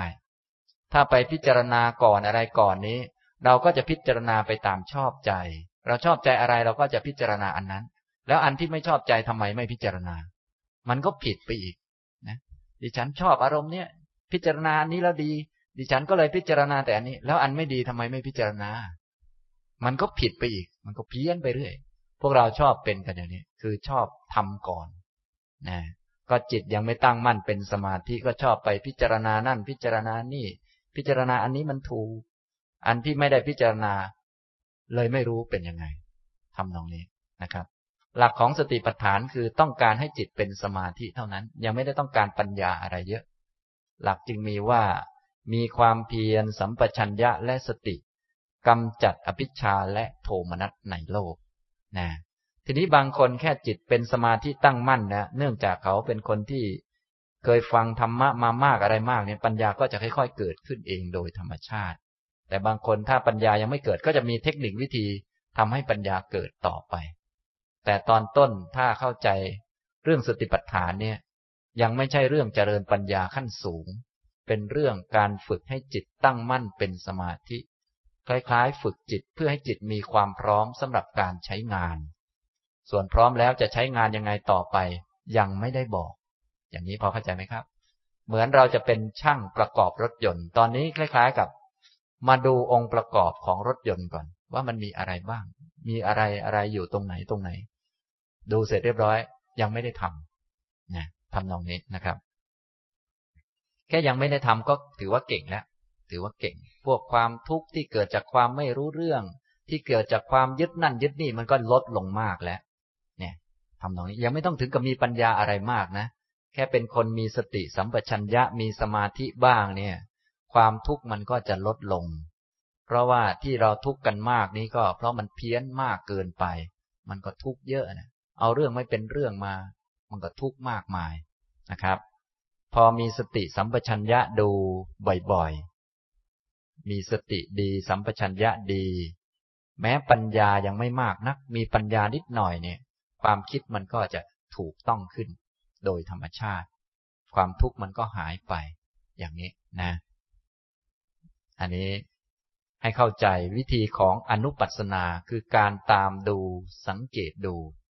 เป็นผู้สังเกตการอยู่วงนอกมันคอยดูคอยสังเกต ฉะนั้นให้ตั้งความเพียร มีความรู้สึกตัวแล้วก็คอยดูสังเกต พอมีเรื่องอะไรมับให้ตั้งตัวให้ได้ก่อน ให้ตั้งตัวขึ้นมา แล้วก็คอยดูสังเกต มีความทุกข์เกิดขึ้นให้ตั้งตัวขึ้นมา มีความเพียร มีความรู้ว่ากำลังเกิดอันนี้ขึ้นอันนี้ขึ้น แล้วก็คอยสังเกตไว้ เดินยืนนั่งนอนก็คอยสังเกตไว้ เท่านี้แหละ นะ อย่างนี้นะครับ ให้ตั้งตัวให้ได้ ตั้งสติให้ได้ พูดภาษาไทยเรา การตั้งสติเนี่ย ความหมายตามหลักธรรมก็คือตั้งความเพียร มีอาตาปีตั้งขึ้นมาก่อน ตั้งขึ้นมาแล้วก็รู้ แล้วก็อาศัยสติรักษาความรู้ไว้ พอมันหายไปก็ตั้งใหม่ เอาใหม่ นะฉะนั้นการเดินจงกรมก็ดี การนั่งสมาธิก็ดี การฝึกด้วยเทคนิควิธีนั้นวิธีนี้ก็ดี ก็ต้องการฝึกตรงนี้แหละ ต้องการฝึกให้ตั้งความเพียรบ่อยๆ ให้มีความรู้ในสิ่งที่ทำบ่อยๆ แล้วก็ให้มีสติรักษาความรู้อาการ พวกนั้นการกระทำของกาย และสิ่งต่างๆ ที่เกิดขึ้นนั้น ให้เยอะๆให้มาก ๆ ให้เคยชินอย่างนี้นะครับ นี้ความหมายของอนุปัสนา แปลว่า ตามดู ดูบ่อยๆ ดูเนืองๆสังเกตบ่อยๆ สังเกตเนืองๆเป็นผู้สังเกตการ อย่าเป็นผู้แสดง อย่าเป็นผู้เข้าไปร่วมวงกับเขา ให้อยู่วงนอกๆนะถ้าจะโกรธเกิดขึ้นก็ให้ตั้งสติขึ้นมา ว่า เออ ความโกรธมันเกิดขึ้น อย่าไปเป็นผู้โกรธความโกรธ อย่าเป็นเราโกรธ หรือเป็นความโกรธของเรา แต่ถ้ามันเป็นไปแล้วให้รู้ว่า เออ นี่มันยินดียินร้ายแล้ว ต้องถอยออกมา หาวิธี จะไปเดินเล่นหรือไปอะไรก็ว่าไป อย่าเข้าไปยุ่งกับมัน เดี๋ยวสักหน่อยมันก็ลดลงเอง เดี๋ยวมันหายไป แต่ถ้าดูได้สังเกตได้ ก็ให้สังเกต ความสุขความทุกข์หายใจเข้าหายใจออกนี่ไม่ใช่เราหายใจ ไม่ใช่การหายใจของเรา เป็นลมหายใจมันเข้า ลมหายใจมันออก อย่าไปยุ่งกับลมมัน ให้ดูว่าลมมันเป็นลม พอเข้าใจมันแล้วเดี๋ยวเดี๋ยวค่อยยุ่ง ยุ่งจะยุ่งให้มันถูกต่อไปก็ยุ่งบ้างเหมือนกัน แต่ยุ่งให้มันถูก จัดการบ้างเหมือนกัน แต่จัดการให้มันถูก แต่ตอนนี้ดูมันก่อน สังเกตมันก่อน อย่างนี้พอเข้าใจไหมครับ แท้ที่จริงแล้วแค่มาสังเกต มาฝึกมาหัดนี้ก็เหมือนจัดการวิธีหนึ่งนั่นเอง แต่เป็นจัดการไปในแง่ดี จัดการอย่างนี้นะครับตามดูสังเกตครูบาอาจารย์อื่น ท่านก็อาจจะใช้คำอื่น ๆ แต่ก็มาจากคำนี้แหละคำว่าอนุปัสนา อาจจะใช้คำว่า แค่ดู สังเกตไว้ ให้ดูไว้อะไรไว้ อย่างนี้ มันคิดมันนึกมันรู้สึก กายมันเป็นยังไง ก็ดูมันไว้ สังเกตมันไว้นะส่วนเรื่องจัดแจงเรื่องจัดการเนี่ยคงไม่ต้องห่วงนะเราก็คงจัดแจงจัดการไปเรื่อยบ้างเหมือนกัน แต่ว่าก็คอยดูไว้ว่ามันจัดการไปเพราะอะไร แล้วก็จะพอดูบ่อยๆเราก็จะเห็นว่าอ๋อที่ไปจัดการก่อนทุกทีเนี่ย เป็นเพราะความอยาก เป็นเพราะความคิดทั้งนั้นแหละ คิดว่ามันจะดีเลยจัดการมัน เราก็จะได้รู้ว่า อ๋อ ที่จัดการมาทุกวันทุกวันอยู่เรื่อย จนกระทั่งแม้มาปฏิบัติธรรมก็จัดการนั่นจัดการนี่ มันก็จัดการตามอยากทั้งนั้นแหละ ก็จัดการตามที่คิดว่าจะดีทั้งนั้นแหละ แล้วดีบ้างไหม ก็ดีบ้างไม่ดีบ้างอยู่นั่นแหละนะอย่างนี้เราก็จะได้รู้จักนะอย่างนี้นะครับนะจะได้รู้จักว่า โอ้ไม่ใช่เราจัดการหรอก มันจัดการเรา ใครคือมันคนนั้น ความอยาก ตัณหาและทิฏฐิเนี่ยความอยากความต้องการ มันกลัวไงมันกลัวจะไม่ดีมันก็ต้องรีบจัดการนะความคิดทิฏฐิมันก็จัดการนั่นจัดการนี่นะคอยดูไว้สังเกตไว้ ก็จะเห็นนะครับ อันนี้คือตามดูกายในกาย กาเยกายานุปัสสีวิหารติ เป็นผู้ตามดูกายในกายเนืองเนืองอยู่ มีความเพียรมีสัมปชัญญะมีสติกำจัดอภิชาและโทมนัสในโลกได้ ที่ดูกายในกายนี้ไม่ใช่เพื่อเอาอะไร แต่เพื่อกำจัดอภิชาและโทมนัสในกาย ถ้าดูไปสังเกตไปจะดูว่าได้ผลไม่ได้ผลก็ต้องดูตอนที่ ความรู้สึกต่างๆ เกิดขึ้นมันเป็นกลางต่อกายไหมหายใจเข้ารู้หายใจออกรู้เดินยืนนั่งนอน เวลากายเหนื่อยเราว่าอะไรกายไหม เวลากายแข็งแรงเราว่ามันไหมนะอย่าไปว่ามัน แต่ถ้าโอ้พอแข็งแรงแล้วก็ว่ามันดี พอมันไม่แข็งแรงก็ว่ามันไม่ดี อย่างนี้ใช้ไม่ได้นะดูว่าปฏิบัติได้ผลไม่ได้ผลต้องดูตรงนี้กำจัดอภิชาและโทมนัสในมันได้ไหม ในสิ่งที่รับรู้เข้า มันจะหายใจไม่ออกแล้วไปว่ามันไหม ยิ่งว่ามันมันยิ่งจะหายใจไม่ออก อย่าไปว่ามันปล่อยปล่อยมันไป มันป่วยแล้วมันไม่หายไปว่ามันไหมบางคนก็ไอแคกแคกแคกอยู่เนี่ยอย่างผมเป็นต้นนี่นะตอนนี้ไม่ไอพบบอกกันไว้บอกว่าอย่าเพิ่งไอ เดี๋ยวพอเลิกพูดมันก็จะเอาใหญ่เลย อันมานานมันก็ไอแหลกไปเลย อันนี้ก็อย่าไปว่ามันนะต้องต้องหยนหยวนกันบ้างอะไรกันบ้างอ่าอย่างนั้นนะ อย่างนี้นะ ก็เอาเท่าที่พอไปได้ แต่บางคนนี่ไม่ไหวนะ โอ้ไม่อยากป่วยมันป่วยเครียดอีกแล้วแหมอย่างนั้นอย่างนี้ อันนี้คือไม่เป็นกลางต่อกายของตัวเอง นี่พอเข้าใจไหมครับนี่เราฝึกตอนต้นนี้ก็เพื่อจะเป็นกลางต่อกายให้ได้ ถ้ายังไม่เป็นกลางมันก็ไม่มีการศึกษา แต่ถ้าเป็นกลางปุ๊บโอ้ทีนี้ต่อไปกายเป็นยังไง มันก็จะได้รับการศึกษาแล้วว่าโอ้ อาหารชนิดนี้กินลงไปแล้วมันเป็นอย่างนี้นะ เดินอย่างนี้แล้วมันเป็นอย่างนี้นะ อย่างนั้นนะ อย่างนี้นะ ร่างกายประกอบไปด้วยอันนั้นอันนี้ เป็นของไม่แน่ไม่นอนธรรมดาอย่างนี้ล่ะ ไม่ได้เป็นไปตามที่เราคิดหรอก มันก็เป็นอย่างที่มันเป็นนั่นแหละ เดี๋ยวมันก็สบาย เดี๋ยวมันก็ไม่สบาย เดี๋ยวมันก็เจ็บก็ปวดอย่างนั้นอย่างนี้ก็เรื่องของมันแหละนี่อย่างนี้ ก็จะได้มีปัญญาต่อไป ตอนต้นเราคอยดูสังเกตไว้ก่อน อย่างนี้นะครับ นี้คือดูกายในกาย ถ้าเข้าใจการดูกายในกายก็จะเข้าใจการดูเวทนาในเวทนาดูจิตในจิต ดูธรรมในธรรมเหมือนกัน โดยความหมาย ส่วนโดยเทคนิควิธีการก็มีรายละเอียดปลีกย่อยอีกนะในการตามดูกายสังเกตกาย พิจารณาดูกายอยู่เสมอนั้น มีสิบสี่หมวดด้วยกัน ที่พระพุทธเจ้าทรงแสดงเอาไว้นะครับ ถ้าท่านไหนฟังไม่ทันก็ในหนังสือนะ ไปอ่านไปขอเขาแล้วก็ อ่านดูนะครับ หรือว่าจะอ่านจากที่อื่นก็คือ ในมหาสติปัฏฐานสูตรนะครับ ถ้าในหนังสือเล่มเล็กนี้ผมแปลเองนะครับคำแปลอาจจะต่างจากอาจารย์ท่านอื่นบ้างเล็ก ๆ น้อยๆแต่โดยเนื้อหาก็เหมือนกันนั่นเองนะครับ กายานุปัสสนาการตามดูกาย หมวดที่หนึ่งคือ หมวดลมหายใจเข้าหายใจออกนะครับ พระพุทธเจ้าตรัสว่า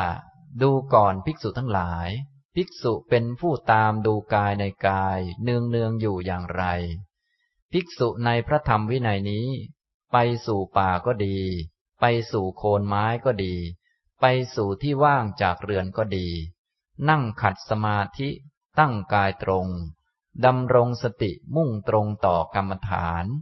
เธอมีสติหายใจเข้า มีสติหายใจออก เมื่อหายใจเข้ายาว ก็รู้ว่า เราหายใจเข้ายาว เมื่อหายใจออกยาว ก็รู้ว่า เราหายใจออกยาว เมื่อหายใจเข้าสั้น ก็รู้ว่า เราหายใจเข้าสั้น เมื่อหายใจออกสั้น ก็รู้ว่า เราหายใจออกสั้น ย่อมศึกษาว่า เราจักเป็นผู้รู้กองลมทั้งปวง หายใจเข้า ย่อมศึกษาว่าเราจักเป็นผู้รู้กองลมทั้งปวง หายใจออก ย่อมศึกษาว่าเราจักระงับกายสังขาร หายใจเข้า ย่อมศึกษาว่าเราจักระงับกายสังขาร หายใจออก ช่างกลึง หรือลูกมือของช่างกลึงผู้ชำนาญ เมื่อชักเชือกยาวก็รู้ว่าเราชักเชือกยาว เมื่อชัก เชือกสั้นก็รู้ว่าเราชักเชือกสั้น แม้ฉันใด ภิกษุก็ฉันนั้นเหมือนกัน เมื่อหายใจเข้ายาว ก็รู้ว่าเราหายใจเข้ายาว เมื่อหายใจออกยาว ก็รู้ว่า เราหายใจออกยาว เมื่อหายใจเข้าสั้น ก็รู้ว่า เราหายใจเข้าสั้น เมื่อหายใจออกสั้น ก็รู้ว่า เราหายใจออกสั้น ย่อมศึกษาว่าเราจักเป็นผู้รู้กองลมทั้งปวง หายใจเข้า ย่อมศึกษาว่าเราจักเป็นผู้รู้กองลมทั้งปวง หายใจออก ย่อมศึกษาว่าเราจักระงับกายสังขารหายใจเข้า ย่อมศึกษาว่าเราจักระงับกายสังขารหายใจออก ด้วยวิธีการดังที่ได้กล่าวมานี้ ภิกษุ ย่อมเป็นผู้ตามดูกายในกายภายในเนืองเนืองอยู่บ้าง ตามดูกายในกาย ภายนอกเนืองเนืองอยู่บ้าง ตามดูกายในกายทั้งภายในและภายนอกเนืองเนืองอยู่บ้าง ตามดูธรรมคือเหตุเกิดในกายเนืองเนืองอยู่บ้าง ตามดูธรรมคือเหตุดับในกายเนืองเนืองอยู่บ้าง ตามดูธรรมคือเหตุทั้งเกิดและดับ ในกายเนืองเนืองอยู่บ้าง อันหนึ่ง สติของภิกษุนั้นที่ปรากฏขึ้นเฉพาะหน้าว่า กายมีอยู่ ก็เพียงเพื่อประโยชน์แก่ญาณเพียงเพื่อประโยชน์แก่สติตั้งมั่นเท่านั้น เธอเป็นผู้อันตันหาและทิฏฐิไม่อาศัยอยู่แล้ว และไม่ยึดมั่นถือมั่น อะไรอะไรในโลก ดูก่อนภิกษุทั้งหลาย ภิกษุเป็นผู้ตามดูกายในกาย เนืองเนืองอยู่ อย่างนี้แล จบหมวดลมหายใจเข้าออกนะครับ อันนี้เป็นการตามดูกายในกาย หมวดที่หนึ่งนะหมวดที่หนึ่งนี้ก็มีความพิเศษค่อนข้างเยอะหน่อยหนึ่ง เพราะว่า ลมหายใจเข้าและออกนั้นเป็นกรรมฐานที่เลิศกว่าเขา และละเอียดกว่าเขา ฉะนั้นการฝึกสติสัมปชัญญะเพื่อดูลมหายใจเข้าออกเนี่ย ก็จะต้องมีเทคนิคมีวิธีการที่ค่อนข้างพิเศษกว่าคนอื่นเขา ฉะนั้นถ้าท่านคิดว่าเป็นบุคคลพิเศษเนี่ยก็สามารถปฏิบัติได้ แต่เท่าที่ดูแล้ว ใครมาเริ่มปั๊บดูลมหายใจปั๊บก็พิเศษกว่าเขาเลย คือหลับก่อนเขา อันนี้ก็ไม่ค่อยพิเศษในด้านสติปัญญานะเป็นคนธรรมดาพื้นๆ ฉะนั้นถ้าคนไหนเป็นคนธรรมดาพื้นๆเราก็อาจจะต้องฝึกหมวดอื่นมาก่อน เช่นหมวดที่ใช้การเดินอย่างเนี้ยหมวดอิริยาบถหรือหมวดสัมปชัญญะ พวกนั้นก็จะช่วยให้สติสัมปชัญญะมากขึ้น พอสติสัมปชัญญะมากขึ้น เราก็ค่อยมาฝึกหมวดนี้ก็ได้นะโดยความจริงก็คือ แล้วแต่เราจะฝึกหมวดไหนก็ได้ ขอให้ฝึกแล้วได้ความเพียร ได้ความรู้และได้สติ ไปนั่งแล้วมันไม่ได้ความรู้ ไม่ค่อยรู้ตัวไปนั่งมันก็ไม่เกิดประโยชน์อะไร เพราะที่เราต้องการคือต้องการความรู้ตัว ต้องการสติที่มันต่อเนื่อง ต้องดูว่าดูลมหายใจนี้มันได้สติต่อเนื่องไหม มันได้ความรู้สึกตัวที่ดีไหม ไม่ใช่ดูไปแป๊บเดียวก็ทำท่าจะเคลิ้มทุกทีทุกทีไป อย่างนี้มันก็ไม่ได้ความรู้และไม่ได้สติ มีแต่ทำให้หลับลงเท่านั้นแหละ ถ้าทำให้หลับลงก็ทำให้ขาดสติเท่านั้นแหละ มันต้องทำให้ตื่นขึ้น ตื่นขึ้น ตื่นขึ้น ตื่นขึ้น ฉะนั้นคนใหม่ ๆ นี้อาจจะ หนีไปทำหมวดอื่นก่อน เช่นไปเดิน เดินแรกๆมันอาจจะง่วงนอน พอเดินนานๆก็ชักจะตึงขาตึงแข้งเหนื่อย ตรงนั้นตรงนี้ จิตก็ชักตื่นขึ้น ตื่นขึ้น ตื่นขึ้น ตื่นขึ้น ถ้าเดินสบายมันอาจจะไม่ค่อยตื่นตัว พอเดินไปเดินมาอ้าวเดี๋ยวยุงก็มา เดี๋ยวมแมลงวันก็มา เดี๋ยวอันนั้นก็มา อันนี้ก็มา เดี๋ยวตัวต่ออยู่ตรงนั้น เดี๋ยวมันจะไล่กัดเรา มันก็ยิ่งตื่นตัวมากขึ้น อย่างนี้ก็จะเหมาะสำหรับคนนั้น เพราะอะไร เพราะได้ความรู้ตัวเอง ได้ความตื่นตัว ได้ความระมัดระวัง ได้สติที่ผูกจิตเอาไว้กับตัวไม่คิดไปเรื่องข้างนอก มันคิดแต่เรื่องตัวว่ากำลังเดินอยู่อย่างนี้ ต้องเดินอย่างนี้นะ ไม่อย่างนั้นตัวต่อจะมากัดนะอะไรนะ รู้ตัวอยู่เสมอไม่พลาดไป ไม่สงบนิ่งไปเพราะว่าเดี๋ยวยุงก็มากัดต้องปัดยุงออกนะอะไรนะ ไม่อย่างนั้นจะไปเหยียบเขาตายนะ ไปตีเขาตายนะ อะไรก็ว่าไป อันนี้ก็จะเหมาะนะอย่างนี้ คำว่าเหมาะเหมาะนี้ต้องเข้าใจดีๆ พวกเรานี้คำว่า สัปปายะเนี่ย ก็เอาคำว่า สัปปายะภาษาบาลีมาใช้เหมือนกัน แต่พอเอามาใช้ก็แปลทับศัพท์สบาย สบายภาษาไทย ก็คือนั่งก็สบาย ก็หาเบาะมาซะนุ่มเลยบางคนนุ่มไม่พอก็สองชั้น นั่งซะกะจะให้ตูดมันยั่วเป็นเก้าอี้เท้าสักกะเลย อย่างนี้มันก็ไม่ค่อยได้อะไร นั่งให้มันปวดปวดเจ็บเจ็บบ้างเถอะ มันจะได้ ตื่นตัวดีนะ อย่าให้มันสบายนะบางคนก็ถ้าไม่สบายก็นั่งไม่ได้ ต้องแอร์เย็นบ้าง ต้องไม่มีมแมลงรบกวนอย่างนั้นอย่างนี้ แล้วนั่งไปทีไรก็หลับทุกทีนั่นแหละแต่เขาก็ไม่เคยเข็ดอย่างนี้นะฉะนั้นก็ต้องดูต้องสังเกตนะต้องสังเกต อย่างครูบาอาจารย์ถ้าเป็นยุคเก่าๆเนี่ยท่านก็จะพากันเดินทุดดงบ้างอะไรบ้างเนี่ย อันนี้ก็เพื่อให้จิตมันตื่นตัว เพราะว่าถ้าเดินป่าเนี่ยพวกนั้นไหนที่ชอบเดินป่าเนี่ย จิตมันจะออกข้างนอกไม่ได้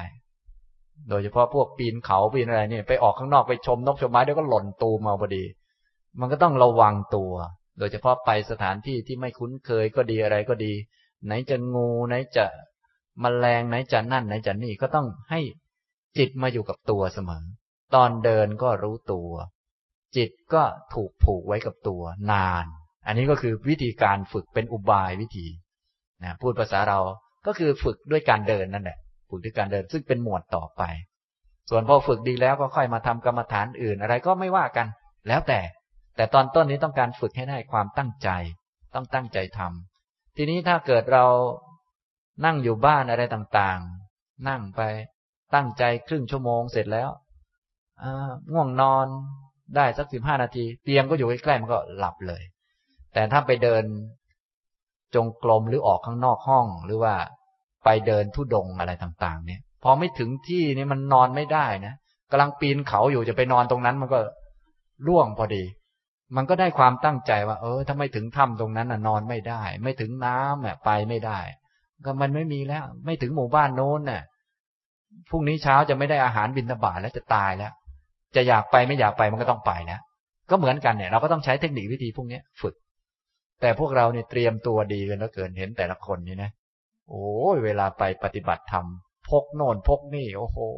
ทั้งยากันยุงทั้งอะไร โอ้โห เตรียมไปมหาศาลนะแล้วเขายังอยากจะบรรลุอีกนะ มันก็เกินเหนือมนุษย์ไปนะฉะนั้นให้เข้าใจ อันนี้ไม่ได้ว่านะจะเตรียมไปก็ได้ แต่ว่าให้เข้าใจว่าเราปฏิบัตินี้ไม่ใช่เอาสบายแบบนั้น สัปปายะคือให้มันได้ความตั้งใจ ได้ความตั้งใจหมายความว่าเราตั้งใจมาแล้ว ถึงมันจะขี้เกียจมันก็ยังทำได้อยู่ ถึงมันจะไม่ได้ผลมันก็ยังทำได้อยู่ มันจำเป็นต้องทำนั่นแหละ ก็เรื่องการไปนิพพานนั้นมันเป็นเรื่องจำเป็นอยู่แล้วโดยธรรมชาติ ถ้าเราไม่ถึงนิพพานมันก็ไม่พ้นทุกข์มันเป็นเรื่องจำเป็นอยู่โดยธรรมชาติ ถ้ารออยากก่อนอะไรก่อนนี้มันไม่ได้หรอก ต้องเห็นว่ามันจำเป็นต้องทำถึงไม่อยากทำถึงจะลำบากถึงจะเหน็ดเหนื่อยก็ต้องทำเพราะเป็นเรื่องจำเป็น เหมือนกับเราต้องการอยู่รอดทางร่างกาย ไม่มีข้าวกินจะให้ทํำยังไง แน่นอนมันก็ต้องไปทำงาน ต้องหาเทคนิคหาวิธี เพื่อหาเงินมาซื้อข้าวกินให้ได้ ไม่อย่างนั้นทางร่างกายมันก็ไม่มีข้าวกินมันก็ตาย ในด้านจิตใจก็เหมือนกัน ถ้าอยากจะพ้นทุกข์กันเนี่ย ถ้าไม่ถึงนิพพานมันไม่พ้น ก็เป็นบังคับเหมือนกัน เนี่ยทำนองนี้ การปฏิบัติก็เลยเป็นเรื่องคล้ายๆ บังคับจิตของตนมาตั้งแต่ต้น แต่ต้องบังคับให้ถูกเทคนิควิธี ไม่ใช่จะบังคับเพื่อเอานั่นเอานี่ แต่บังคับเพราะรู้ว่าอ๋อ มันเป็นของไม่เที่ยง ถ้าปล่อยมันไปตามใจอยากมันไม่มีความรู้เนี่ย มันก็หนักกว่าเดิม เด็กนี้มันไม่มีความรู้ปล่อยตามใจมันเนี่ย มันจะได้เรื่องไหม มันก็ไม่ได้เรื่อง เด็กมันไม่มีความรู้เราก็ต้องสอนมัน บังคับมัน จิตของเราก็เหมือนกัน อย่างนั้นแหละ ก็ต้องบังคับมัน อย่างนี้นะครับ อันนี้เรื่องเทคนิควิธีการการต่างๆ จึงมีหลากหลายเพิ่มขึ้น ก็เพื่อจะฝึกจิตนี่แหละ ฝึกให้ได้อะไร ก็ฝึกให้ได้ความเพียร ได้สัมปชัญญะ ได้สติ ให้ได้สมาธิแล้วเอามาเจริญปัญญา หลักก็มีเท่านั้นแหละ ตัวปฏิบัตินี่เหมือนกันทุกคน แต่เทคนิคนี้ไม่เหมือนกัน ยิ่งไปเรียนกับครูบาอาจารย์ต่าง ๆ ท่านก็ต้องสร้างเทคนิคขึ้นมาเพื่อสอนลูกศิษย์ที่สอนยากสอนเย็นท่านก็ต้องฝึกอย่างโน้นฝึกอย่างนี้อะไรต่างๆ อย่างนี้นะฉันพวกท่านทั้งหลายก็ต้องไปหาเทคนิคเอาเอง ส่วนจะเอาสบายนี่คงไม่ได้ผลต้องหาวิธีเอานะ อันนี้นะครับ ฉะนั้น ข้อเสียของอาจารย์ที่ใจดีก็คือ พวกท่านต้องทำเอาเองนะข้อดีของอาจารย์ที่โหดๆก็คือเขาถือไม่เรียวไงเอออย่างนี้นะฉะนั้นท่านก็ต้องเลือกเอาว่า ท่านเป็นนิสัยประเภทไหน ถ้านิสัยเป็นคนพวกขี้เกียจนี่ต้องหาอาจารย์โหดๆนะหาอาจารย์โหดๆตีเอาอะไรเอา อย่างเงี้ย แล้วห้ามโกรธอาจารย์ด้วยนะ อย่างเงี้ยทำนองนี้นะครับ อันนี้ก็เป็นเรื่องของจริตเรื่องของอัธยาศัย ซึ่งการฝึกสติสัมปชัญญะเนี่ย ตามหลักสติปัฏฐานนี้เองจะทำให้เรารู้จักตัวเองดีนะครับ นี้หมวดที่หนึ่งนะครับ หมวดลมหายใจนะลมหายใจก็เป็นส่วนหนึ่งของกาย วิธีการปฏิบัติก็มีต่างจากกรรมฐานข้ออื่น คือต้องมีท่าเตรียมก่อน เพราะกรรมฐานนี้เป็นกรรมฐานที่ค่อนข้างพิเศษ และอารมณ์ที่ละเอียด ฉะนั้นเวลาอารมณ์ละเอียดเนี่ย ก็แน่นอนแหละ ยิ่งฝึกไปเนี่ย ถ้าสติสัมปชัญญะไม่ละเอียดก็จะล้มไปเลย อันนี้ก็ธรรมชาติ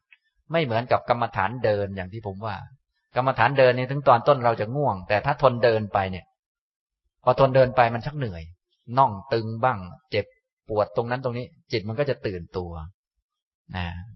แล้วทีนี้กรรมฐานเดินปกติเราจะไปเดินข้างนอก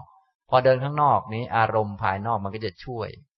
เช่น ยุงบ้างมแมลงบ้าง ถึงจะง่วงนอนก็ยุงมาก็คงรู้ตัวอยู่มั้งก็ต้องใช้ความสามารถในการที่จะไล่ยุงบ้างอะไรบ้าง มีแดดมามีฝนมาก็ต้องหลบแดด หลบฝนอย่างนั้นอย่างนี้ มันก็ต้องได้ได้ใช้สติปัญญาเยอะ มีโอกาสที่จะเกิดสัมปชัญญะมาก อย่างนี้ แต่ถ้าเป็นกรรมฐานลมหายใจเนี่ย ถ้าคนไม่เก่งจริงนี่จะไม่ค่อยได้ผลก็เพราะอะไร ทั้งทั้งที่เป็นกรรมฐานที่ดีนะ แต่ว่ามันไม่ค่อยได้ปัญญา พอนั่งเสร็จแล้ว ยิ่งบางคนลมหายใจละเอียดหน่อยก็หลับไปเลย แล้วทีนี้เวลานั่งปกติ เราก็นั่งแอบซะเหลือเกิน เป็นนั่งซะจนไม่มียุงไม่มีอะไรรบกวนเลยก็นั่งอยู่ มันก็ไม่มีสติปัญญาพอที่จะจัดการกับยุงกับมแมลงกับอะไรต่างๆ สัมปชัญญะมันก็ไม่เกิด เพราะเราไม่ได้ใช้มัน เราก็นิ่งเป็นหัวตออยู่อย่างนั้น ก็จะได้เป็นตออย่างเดียวจริง ๆ แต่ถ้าคนมีปัญญาไอ้นิ่งๆอย่างนั้นยิ่งดีใหญ่ เพราะว่าจะได้เพ่งลงไปเรื่องใดเรื่องหนึ่งเลย ก็จะได้ปัญญาในเรื่องนั้นๆ เยอะ อันนี้ถ้าคนเก่งนะเนี่ยฉะนั้นถ้าดีก็ดีไปเลยนะกรรมฐานเนี่ย คือคนเก่งนั่นเองถ้าไม่ดีก็หัวตอไปเลย อย่างนี้นะเพราะอะไร เพราะมันนิ่งไป พอมันนิ่งไปมันก็ไม่มีเรื่องให้จัดการ พอไม่มีเรื่องให้จัดการจะมีปัญญาไหมมันก็ไม่มีนะอย่างนี้ แต่ถ้าเป็นอย่างเดินเนี่ย เดี๋ยวก็มียุงมาเอ๊ะจะจัดการยังไงก็ปวดขาปวดแข้งเดี๋ยวมีนั่นมีนี่ มีลมมามีแดดมาจะจัดการยังไง การจัดการก็ดีมีความรู้ตัวว่าต้องทำนั่นทำนี้อะไรเนี่ยเขาเรียกว่า สัมปชัญญะ มันทำเพื่อตัวนั่นแหละ แต่ทำในแง่ที่ดีไม่ใช่ไปนอน อย่างนี้พอเข้าใจไหมครับกำลังทำอยู่ว่าอ้าทำยังไง แดดมาจะเดินจงกรมต่อได้ นี่มันได้สัมปชัญญะ ยุงมาทำยังไงจะเดินจงกรมต่อได้ เหนื่อยมาทำไงจะเดินต่อได้ ฝนมาทำไงจะเดินต่อได้ นี่มันทำ มันง่วนอยู่ เนี่ย สัมปชัญญะมันก็จะมีมากขึ้น โดยเฉพาะที่ผมยกตัวอย่างที่ท่านไปทำตามป่าก็ดีอะไรก็ดีพวกเนี้ยนะฉะนั้นพระพุทธเจ้าจึงให้ภิกษุทั้งหลายนั้นไปตามใต้ต้นไม้ก็ดีอะไรก็ดี โน่นโคนไม้โน่นเรือนว่างเปล่า ก็เพื่อประโยชน์อย่างนี้แหละ อย่างพวกเรานี้เป็นบ้านของตัวเองนี้มันสงบไป พอมันสงบไปเนื่องจากจิตของเรานี้มันไม่ได้สงบภายใน พอมันไม่ได้สงบภายใน เอาความสงบภายนอกมาล่อมัน มันก็ไปจับความสงบข้างนอก พอจับความสงบข้างนอกเป็นไงครับ มันหลับ มันหลับเลย เนี่ยนี่เป็นข้อเสียของเราทำสมาธิในบ้านทำไมเป็นอย่างนั้น เพราะเราไม่มีความสงบอยู่ข้างใน พอไม่มีความสงบอยู่ข้างใน เราก็ไปจับความสงบข้างนอก จัดห้องพระสดีสวยสงบ สักหน่อยก็หลับเนี่ยอย่างนี้นะ แต่ถ้าบางคนเขาดีเขามีความสงบข้างในมีสติสัมปชัญญะดี อ่า อย่างนี้ก็ยิ่งดีนะอันนี้ก็ไม่ว่ากันนะแต่สติปัฏฐานนี้เป็นข้อปฏิบัติเบื้องต้นไม่ได้เน้นสมาธิ สมาธิเป็นผล แต่เน้นความเพียร เน้นความรู้และสติ อย่างนี้พอเข้าใจไหมครับ ฉะนั้นคนปฏิบัติต้นๆเนี่ย ท่านก็เลือกเอา พระพุทธเจ้าของเราที่ทรงสั่งสอนนี้ไม่ได้สอนไปตามลำดับว่าจะต้องปฏิบัติอะไรก่อน แต่ว่าสอนว่าเทคนิคมีอะไรบ้างก็จับมาสอนหมด ทีนี้เราฟังแล้วก็ลองไปพิจารณาแล้วก็เลือกทำเอานะแต่กรรมฐานอันแรก ลมหายใจเข้าหายใจออกนี่เป็นกรรมฐานที่ดีมากนะถ้าใครทำได้นี่ดีมากนะแต่ว่าถึงจะทำยังไม่ได้ตอนนี้ก็ไปฝึกอันอื่นมาก่อน เสร็จแล้วก็มาทำก็ก็ดี เพราะเป็นกรรมฐานที่พระพุทธเจ้ายกย่องมากนะกรรมฐานเนี่ยนะดีมาก แต่อาจจะดีของพระพุทธเจ้าส่วนพวกเราก็ดูเอาก็แล้วกัน นะทำตรงนี้นะครับ ก็มีตั้งแต่ท่าเตรียม คือภิกษุในธรรมวินัยนี้ไปสู่ป่าก็ดี ไปสู่โคนไม้ก็ดี ไปสู่ที่ว่างจากเรือนก็ดี นั่งขัดสมาธิ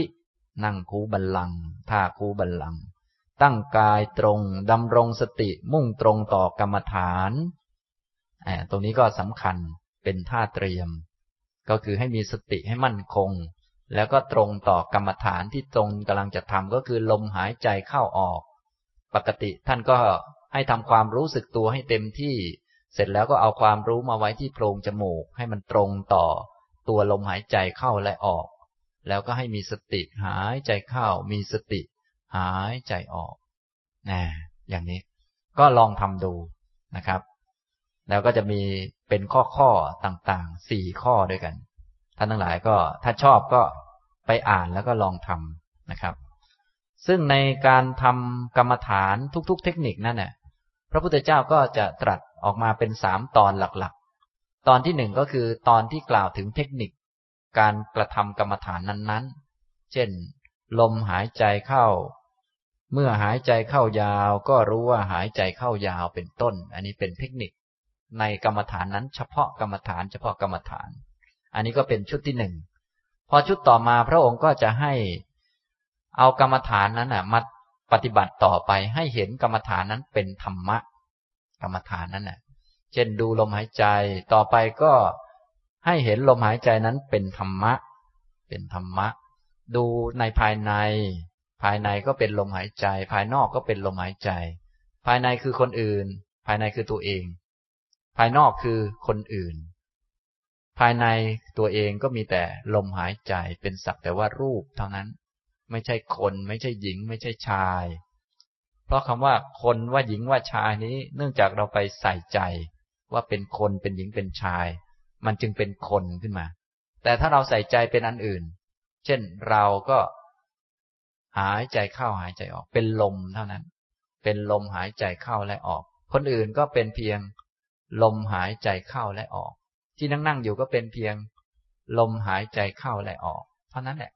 อันนี้เรียกว่าเห็นเป็นธรรมะ เห็นโดยความเท่าเทียมกัน เดี๋ยวกรรมฐานอื่นก็จะเหมือนกัน กรรมฐานอื่น ตอนแรกจะกล่าวถึงเทคนิควิธีการปฏิบัติก่อน ว่ากรรมฐานเช่นนี้ เช่นลมหายใจนี้มีเทคนิคอะไรบ้าง ต่อมาก็ตรัสถึงให้เห็นกรรมฐานนั้น ให้ทำกรรมฐานนั้น มองดูอารมณ์กรรมฐานนั้นให้เห็นเป็นธรรมะ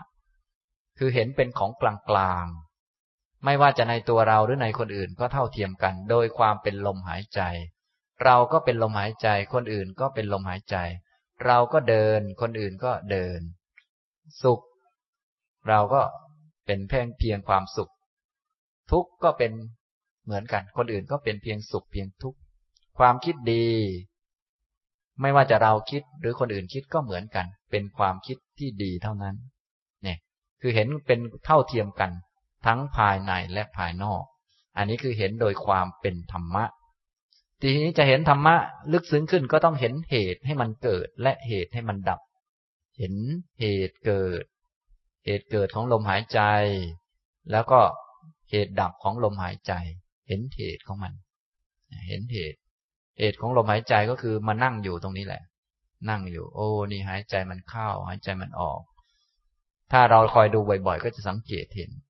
ว่าลมหายใจมันก็จะเปลี่ยนไปเรื่อยๆ เปลี่ยน จากเดิม ยาวๆ ต่อมาก็มาสั้น แต่เดิมแรงๆ ต่อมาก็ละเอียด ต่างๆเหล่านี้มันมีเหตุของมัน ไม่ใช่มันจะมาลอยๆนะถ้าดูสังเกตก็จะเห็น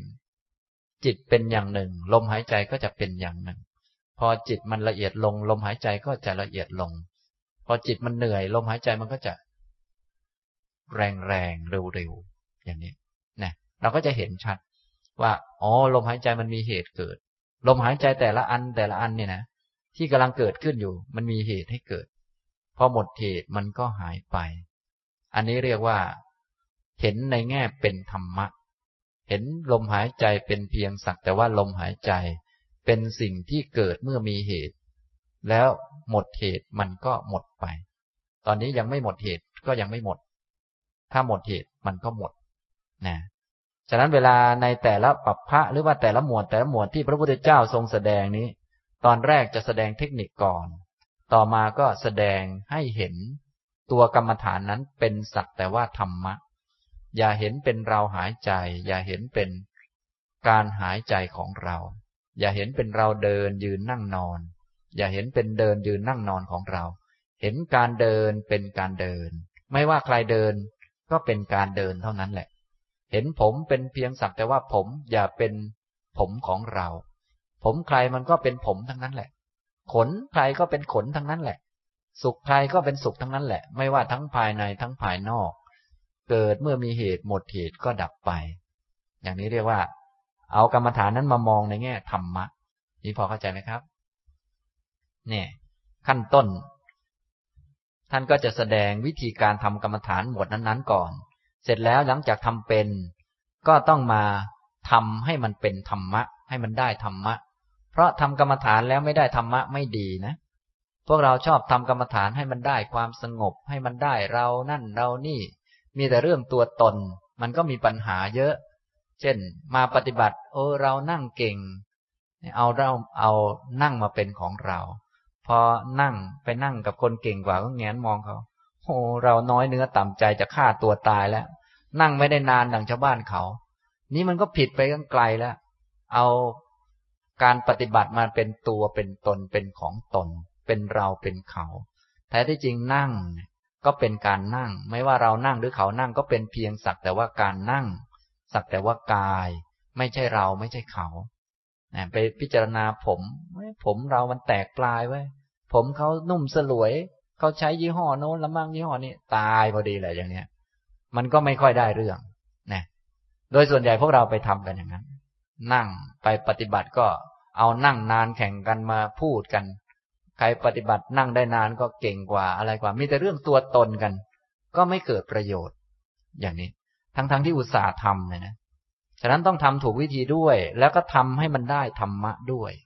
ให้มันเห็นว่าเป็นเพียงสักแต่ว่าอันนั้นไม่ใช่เราไม่ใช่เขา ไม่ว่าจะเราหายใจหรือเขาหายใจก็เป็นเพียงการหายใจเหมือนกัน เกิดเมื่อมีเหตุหมดเหตุก็ดับไปเหมือนกัน อย่างนี้นะครับ อันนี้ให้เข้าใจช่วงประเด็นตรงนี้ให้มันแม่น ทุกๆ หมวดพระพุทธเจ้าก็จะตรัสสามประเด็นก็คือประเด็นที่หนึ่งสอนเทคนิควิธี ประเด็นที่สองคือ สอนว่าวิธีที่ทำอยู่นั้นน่ะ ก็เพื่อให้เห็นธรรมะ ให้เห็นธรรมะ และประเด็นที่สามนี้ก็ผลจากการเห็นธรรมะว่า ที่เห็นเป็นธรรมะนี้ต้องการอะไร พระองค์ก็จะตรัสต่อไปนะครับ อย่างในเรื่องลมหายใจ ถ้าเป็นประเด็นที่หนึ่งพระองค์ก็ตรัสว่า เมื่อหายใจเข้ายาว ก็รู้ว่าเราหายใจเข้ายาว เมื่อหายใจออกยาว ก็รู้ว่าเราหายใจออกยาว เมื่อหายใจเข้าสั้น ก็รู้ว่าเราหายใจเข้าสั้น เมื่อหายใจออกสั้น ก็รู้ว่าเราหายใจออกสั้น ย่อมศึกษาว่าเราจักเป็นผู้รู้กองลมทั้งปวงหายใจเข้า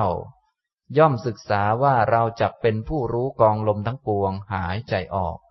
ย่อมศึกษาว่าเราจักระงับกายสังขาร หายใจเข้า ย่อมศึกษาว่าเราจักระงับกายสังขาร หายใจออก อันนี้เป็นการกล่าวถึงเทคนิคเฉพาะวิธีนี้คือการดูลมหายใจเข้าหายใจออกนี้ ให้ดูตามเทคนิคนี้ แต่ถ้าเป็นการเดินการยืนนั่งนอน เดี๋ยวจะบอกเทคนิคอีกนะอันนี้คือบอกเทคนิค ต่อไปประเด็นที่สองก็คือจะบอกว่า หลังจากดูอย่างนี้แล้วให้ดูอันนี้ให้เห็นเป็นธรรมะนะ อย่าไปดูเป็นตัวตนเป็นของตนนะ พระองค์ก็ตรัสต่อไป ด้วยวิธีการดังที่ได้กล่าวมานี้ ภิกษุย่อมเป็นผู้ตามดูกายในกาย ภายในเนืองเนืองอยู่บ้าง ตามดูกายในกายภายนอกเนืองเนืองอยู่บ้าง ตามดูกายในกายทั้งภายในและภายนอกเนืองเนือยู่บ้าง ตามดูธรรมคือเหตุเกิดในกายเนืองเนือยู่บ้าง ตามดูธรรมคือเหตุดับในกายเนืองเนืองอยู่บ้าง ตามดูธรรมคือเหตุทั้งเกิดและดับในกายเนืองเนืองอยู่บ้างนี่คือให้เห็น ลมหายใจเป็นเพียงสักแต่ว่าลมหายใจ ทั้งภายใน คือตัวเราเองก็เป็นลมหายใจเป็นกายนี่เอง ภายนอกก็เป็นสักแต่ว่าลมหายใจเป็นกายนั่นเอง ไม่ใช่สัตว์บุคคลตัวตนเราเขา เป็นธรรมะ ทีนี้เป็นธรรมะในแง่สังขาร มันมีเมื่อมีเหตุเกิด และพอหมดเหตุมันก็ไป ก็เหมือนกันอย่างนั้นแหละนี่เห็นเป็นธรรมะ นี้ช่วงที่สองพอช่วงที่สามก็จะบอกวัตถุประสงค์ของการเห็นธรรมะ ว่าที่ให้เห็นธรรมะนี่เพื่ออะไร ก็เพื่อให้เกิดญาณปัญญา ถ้าไม่เห็นธรรมะมันจะไม่เกิดญาณนนะไม่ว่าจะทำดีแค่ไหนทำจนสงบ ไปเห็นว่าเราสงบมันก็จะไม่เกิดญาณและไม่ได้สติด้วย อย่างนั้นเรียกว่าหลงนะนั่งจนนานแล้วเราก็นึกว่าแหมเราเก่งเว้ยอันนี้ก็หลงไม่ได้ญาณด้วย หลงด้วย อย่างนี้พอเข้าใจไหมครับ พระองค์ก็ตรัสวัตถุประสงค์ อันหนึ่ง สติของภิกษุนั้นที่ปรากฏขึ้นเฉพาะหน้าว่ากายมีอยู่ ก็เพียงเพื่อประโยชน์แก่ญาณเพียงเพื่อประโยชน์แก่สติตั้งมั่นเท่านั้น เธอเป็นผู้อันตันหาและทิฏฐิไม่อาศัยอยู่แล้ว และไม่ยึดมั่นถือมั่น อะไรอะไรในโลก ดูก่อนภิกษุทั้งหลาย ภิกษุเป็นผู้ตามดูกายในกาย เนืองเนืองอยู่อย่างนี้แหละ นี่ก็เป็นช่วงที่สามฉะนั้นทุก ๆ กรรมฐานทุก ๆ เทคนิคเนี่ย ช่วงที่สองกับช่วงที่สามจะมีอยู่ทุกกรรมฐาน ส่วนช่วงที่หนึ่งจะเปลี่ยนไป เรื่อยๆว่า เทคนิคดูลมหายใจให้ดูยังไง เทคนิคในการดูอิริยาบถใหญ่เดินยืนนั่งนอนให้ดูยังไง เทคนิคในการดูธาตุดูยังไง เทคนิคในการดูเวทนาดูยังไง ก็เปลี่ยนไปเรื่อยๆส่วนว่าให้ดูให้เห็นเป็นธรรมะ แล้วก็มีวัตถุประสงค์เพื่อให้เกิดญาณเกิดสติ เพื่อจะได้ไม่ยึดมั่นถือมั่นนี้ก็เหมือนเดิมทุกอันไป อย่างนี้พอเข้าใจไหมครับนะอันนี้ถ้าท่านฟังไม่ทันก็ให้กลับไปอ่านนะครับ กลับไปอ่านไปพิจารณาดู และอย่าลืมนำไปปฏิบัตินะครับ และในคราวต่อๆไปผมก็จะได้บรรยายต่อเราวันนี้บรรยายมาตั้งสามครั้งแล้วก็ได้ ได้นิดเดียวนะ แต่ไม่เป็นไรนะ ไม่เป็นไรนะครับ การบรรยายก็พอสมควรแก่เวลา มีปัญหาท่านหนึ่งเขียนถามมานะครับ กราบเรียนอาจารย์สุภีทุมทองที่เคารพ อยากให้อาจารย์ช่วยอธิบายความหมายคำว่า อนุโลมปฏิโลมหน่อยครับ ผมไม่เข้าใจแปลว่าอะไร ขอบคุณอาจารย์ครับ คำว่าอนุโลม แปลว่า เรียงลำดับมาจากบนลงล่าง เรียงลำดับเป็นสเต็ปสเต็ปมา ส่วนปฏิโลมคือย้อนกลับขึ้นมาจากข้างล่างขึ้นข้างบน แล้วแต่ว่าเราจะพูดถึงอันไหน เช่น กรรมฐานที่เป็นมูลกรรมฐาน มูลกรรมฐานคือผมขนเล็บฟันหนังเนี่ยนะ ถ้าพูดโดยอนุโลมก็พูดเรียงลำดับเลย เกสาโลมานะขาทันตาตะโจ ผมขนเล็บฟันหนัง อันนี้เรียกว่าพูดแบบอนุโลม พิจารณาแบบอนุโลม ร่างกายประกอบไปด้วยผมนะ ผมสวยไหม ดูสิอ่า ขนนะ สวยไหม ดูดีอยู่นะอาจารย์ บ้าแล้ว ต้องดูแบบไม่บ้านะ ต้องดูให้หายบ้า ไม่ใช่ดูให้บ้าหนักกว่าเดิมนะอ่า ผมขนเล็บฟันหนัง เสร็จแล้วก็ย้อนกลับนะหนังฟันเล็บขนผม นะย้อนกลับเรียกว่าปฏิโลมนะครับ อย่างนี้นะย้อนกลับขึ้นมานะการย้อนขึ้นย้อนลงก็จะช่วยให้เข้าใจชัด หรือว่าอาการของกรรมฐานปรากฏชัด ซึ่งแต่ละคนนี้อาจจะปรากฏชัดไม่เหมือนกัน เช่น พิจารณามูลกรรมฐานห้าอย่างเนี่ย ว่าไม่สวยไม่งาม บางคนอาจจะผมไม่ปรากฏว่าไม่สวยไม่งาม แต่อันอื่นอาจจะปรากฏแทน ก็ลองไล่ดู อันนี้ ความหมายของอนุโลมคือเรียงลงข้างล่าง ปฏิโลมคือย้อนขึ้นข้างบน อย่างนี้นะครับ อันอื่นก็คล้าย ๆ กันนะ ท่านก็ไปว่าเอาได้ ขันห้าอย่างนี้รูปเวทนาสัญญาสังขารวิญญาณ อันนี้ว่าแบบอนุโลมไล่ลงมา พอปฏิโลมขึ้นมาก็ วิญญาณสังขาร สัญญาเวทนารูปอย่างนี้นะครับ เนี่ยนะครับ เอาละบรรยายมาก็คงพอสมควรแก่เวลานะครับ วันนี้พูดเรื่องกรรมฐาน ลมหายใจก็ดูลมหายใจกันสักหน่อยหนึ่ง สักห้านาทีนะครับอ้าวทุกท่านตั้งใจ นั่งตัวให้ตรง ยืดตัวให้ตรงนะการนั่งตั้งใจยืดตัวให้ตรงอันนี้ก็คือ ความเพียรให้เราตั้งแบบนี้บ่อย ๆ มีเรื่องอะไรปั๊บก็ให้ตั้งขึ้นมา ถ้าตั้งไม่ค่อยขึ้นก็สูดลมหายใจเข้าออกลึกๆ หลาย ๆ ครั้งนะตั้งขึ้นมา พอตั้งขึ้นแล้วก็ต้องทำความรู้ให้เกิดขึ้นในตัวก่อน ให้จิตมาอยู่ที่ตัวก่อน จิตจะอยู่ที่ตัวได้ดีก็ต้องให้จิตนั้น อยู่ที่หลักของมัน รู้อยู่ที่หลักคือกาย ให้ทุกท่านยืดตัวตรง เสร็จแล้วก็ใช้ความรู้ รู้ไปที่หัว คอ หลัง ไล่ลงมา จนถึงก้นที่กระทบกับเก้าอี้ ไล่ลงไปที่ขา แล้วก็ที่ฝ่าเท้าที่กระทบกับพื้นอยู่นะไล่ขึ้นไล่ลงอย่างนี้ก็ได้ การไล่ขึ้นไล่ลงอย่างนี้ก็จะช่วยให้ จิตนั่น อยู่กับกายได้ดี ตัวเชือกผูกจิตคือสตินะตอนตั้งใจคือความเพียร ตอนรู้ตัวคือสัมปชัญญะ ตอนผูกจิตไว้คือสติ เพื่อรักษาความรู้ให้อยู่นานหน่อยหนึ่ง ต่อไปพอจิตอยู่กับตัวแล้วก็เอาความรู้นั้น มาไว้เฉพาะหน้า ก็คือ เฉพาะหน้าต่อกรรมฐานที่เราจะทำตอนนี้จะทำลมหายใจ ก็เอามาไว้ที่โพรงจมูก เอาความรู้มาทำความรู้ไว้ที่โพรงจมูก แล้วก็ดูลมหายใจ ถ้าไม่เห็นก็สูดเข้า ลมหายใจเข้าลึกๆ และหายใจออกยาวๆ แล้วก็นั่งดู ร่างกายที่นั่งอยู่ มีจิตเป็นผู้รับรู้ ลมหายใจเข้าและออกอยู่ในกายนี้นี่ถ้าดูได้ จิตอยู่กับตัวก็จะรู้อย่างนั้น แต่ถ้าจิตไม่ค่อยอยู่กับตัว ก็ทำให้มันอยู่โดยทำให้กายลำบากบ้างนิดหน่อย เช่นตั้งใจ สูดลมเข้าลึก แล้วก็ค้างไว้ไม่ต้องหายใจออก ค้างไว้นานๆหน่อย พอนานๆกายลำบากจิตมันก็ไม่ไปที่อื่น ก็จะกลับมาที่ตัว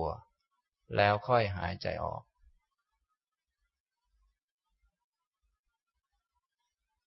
นะอย่างนี้ก็จะช่วยได้นะเนื่องจากเรารักตัวเอง รักกายรักจิต ฉะนั้นถ้ากายหรือจิตเป็นอะไรไป ในทางที่ลำบากมันก็จะกลับมานะอย่างนี้ เอาละสมควรแก่เวลาแล้วนะครับ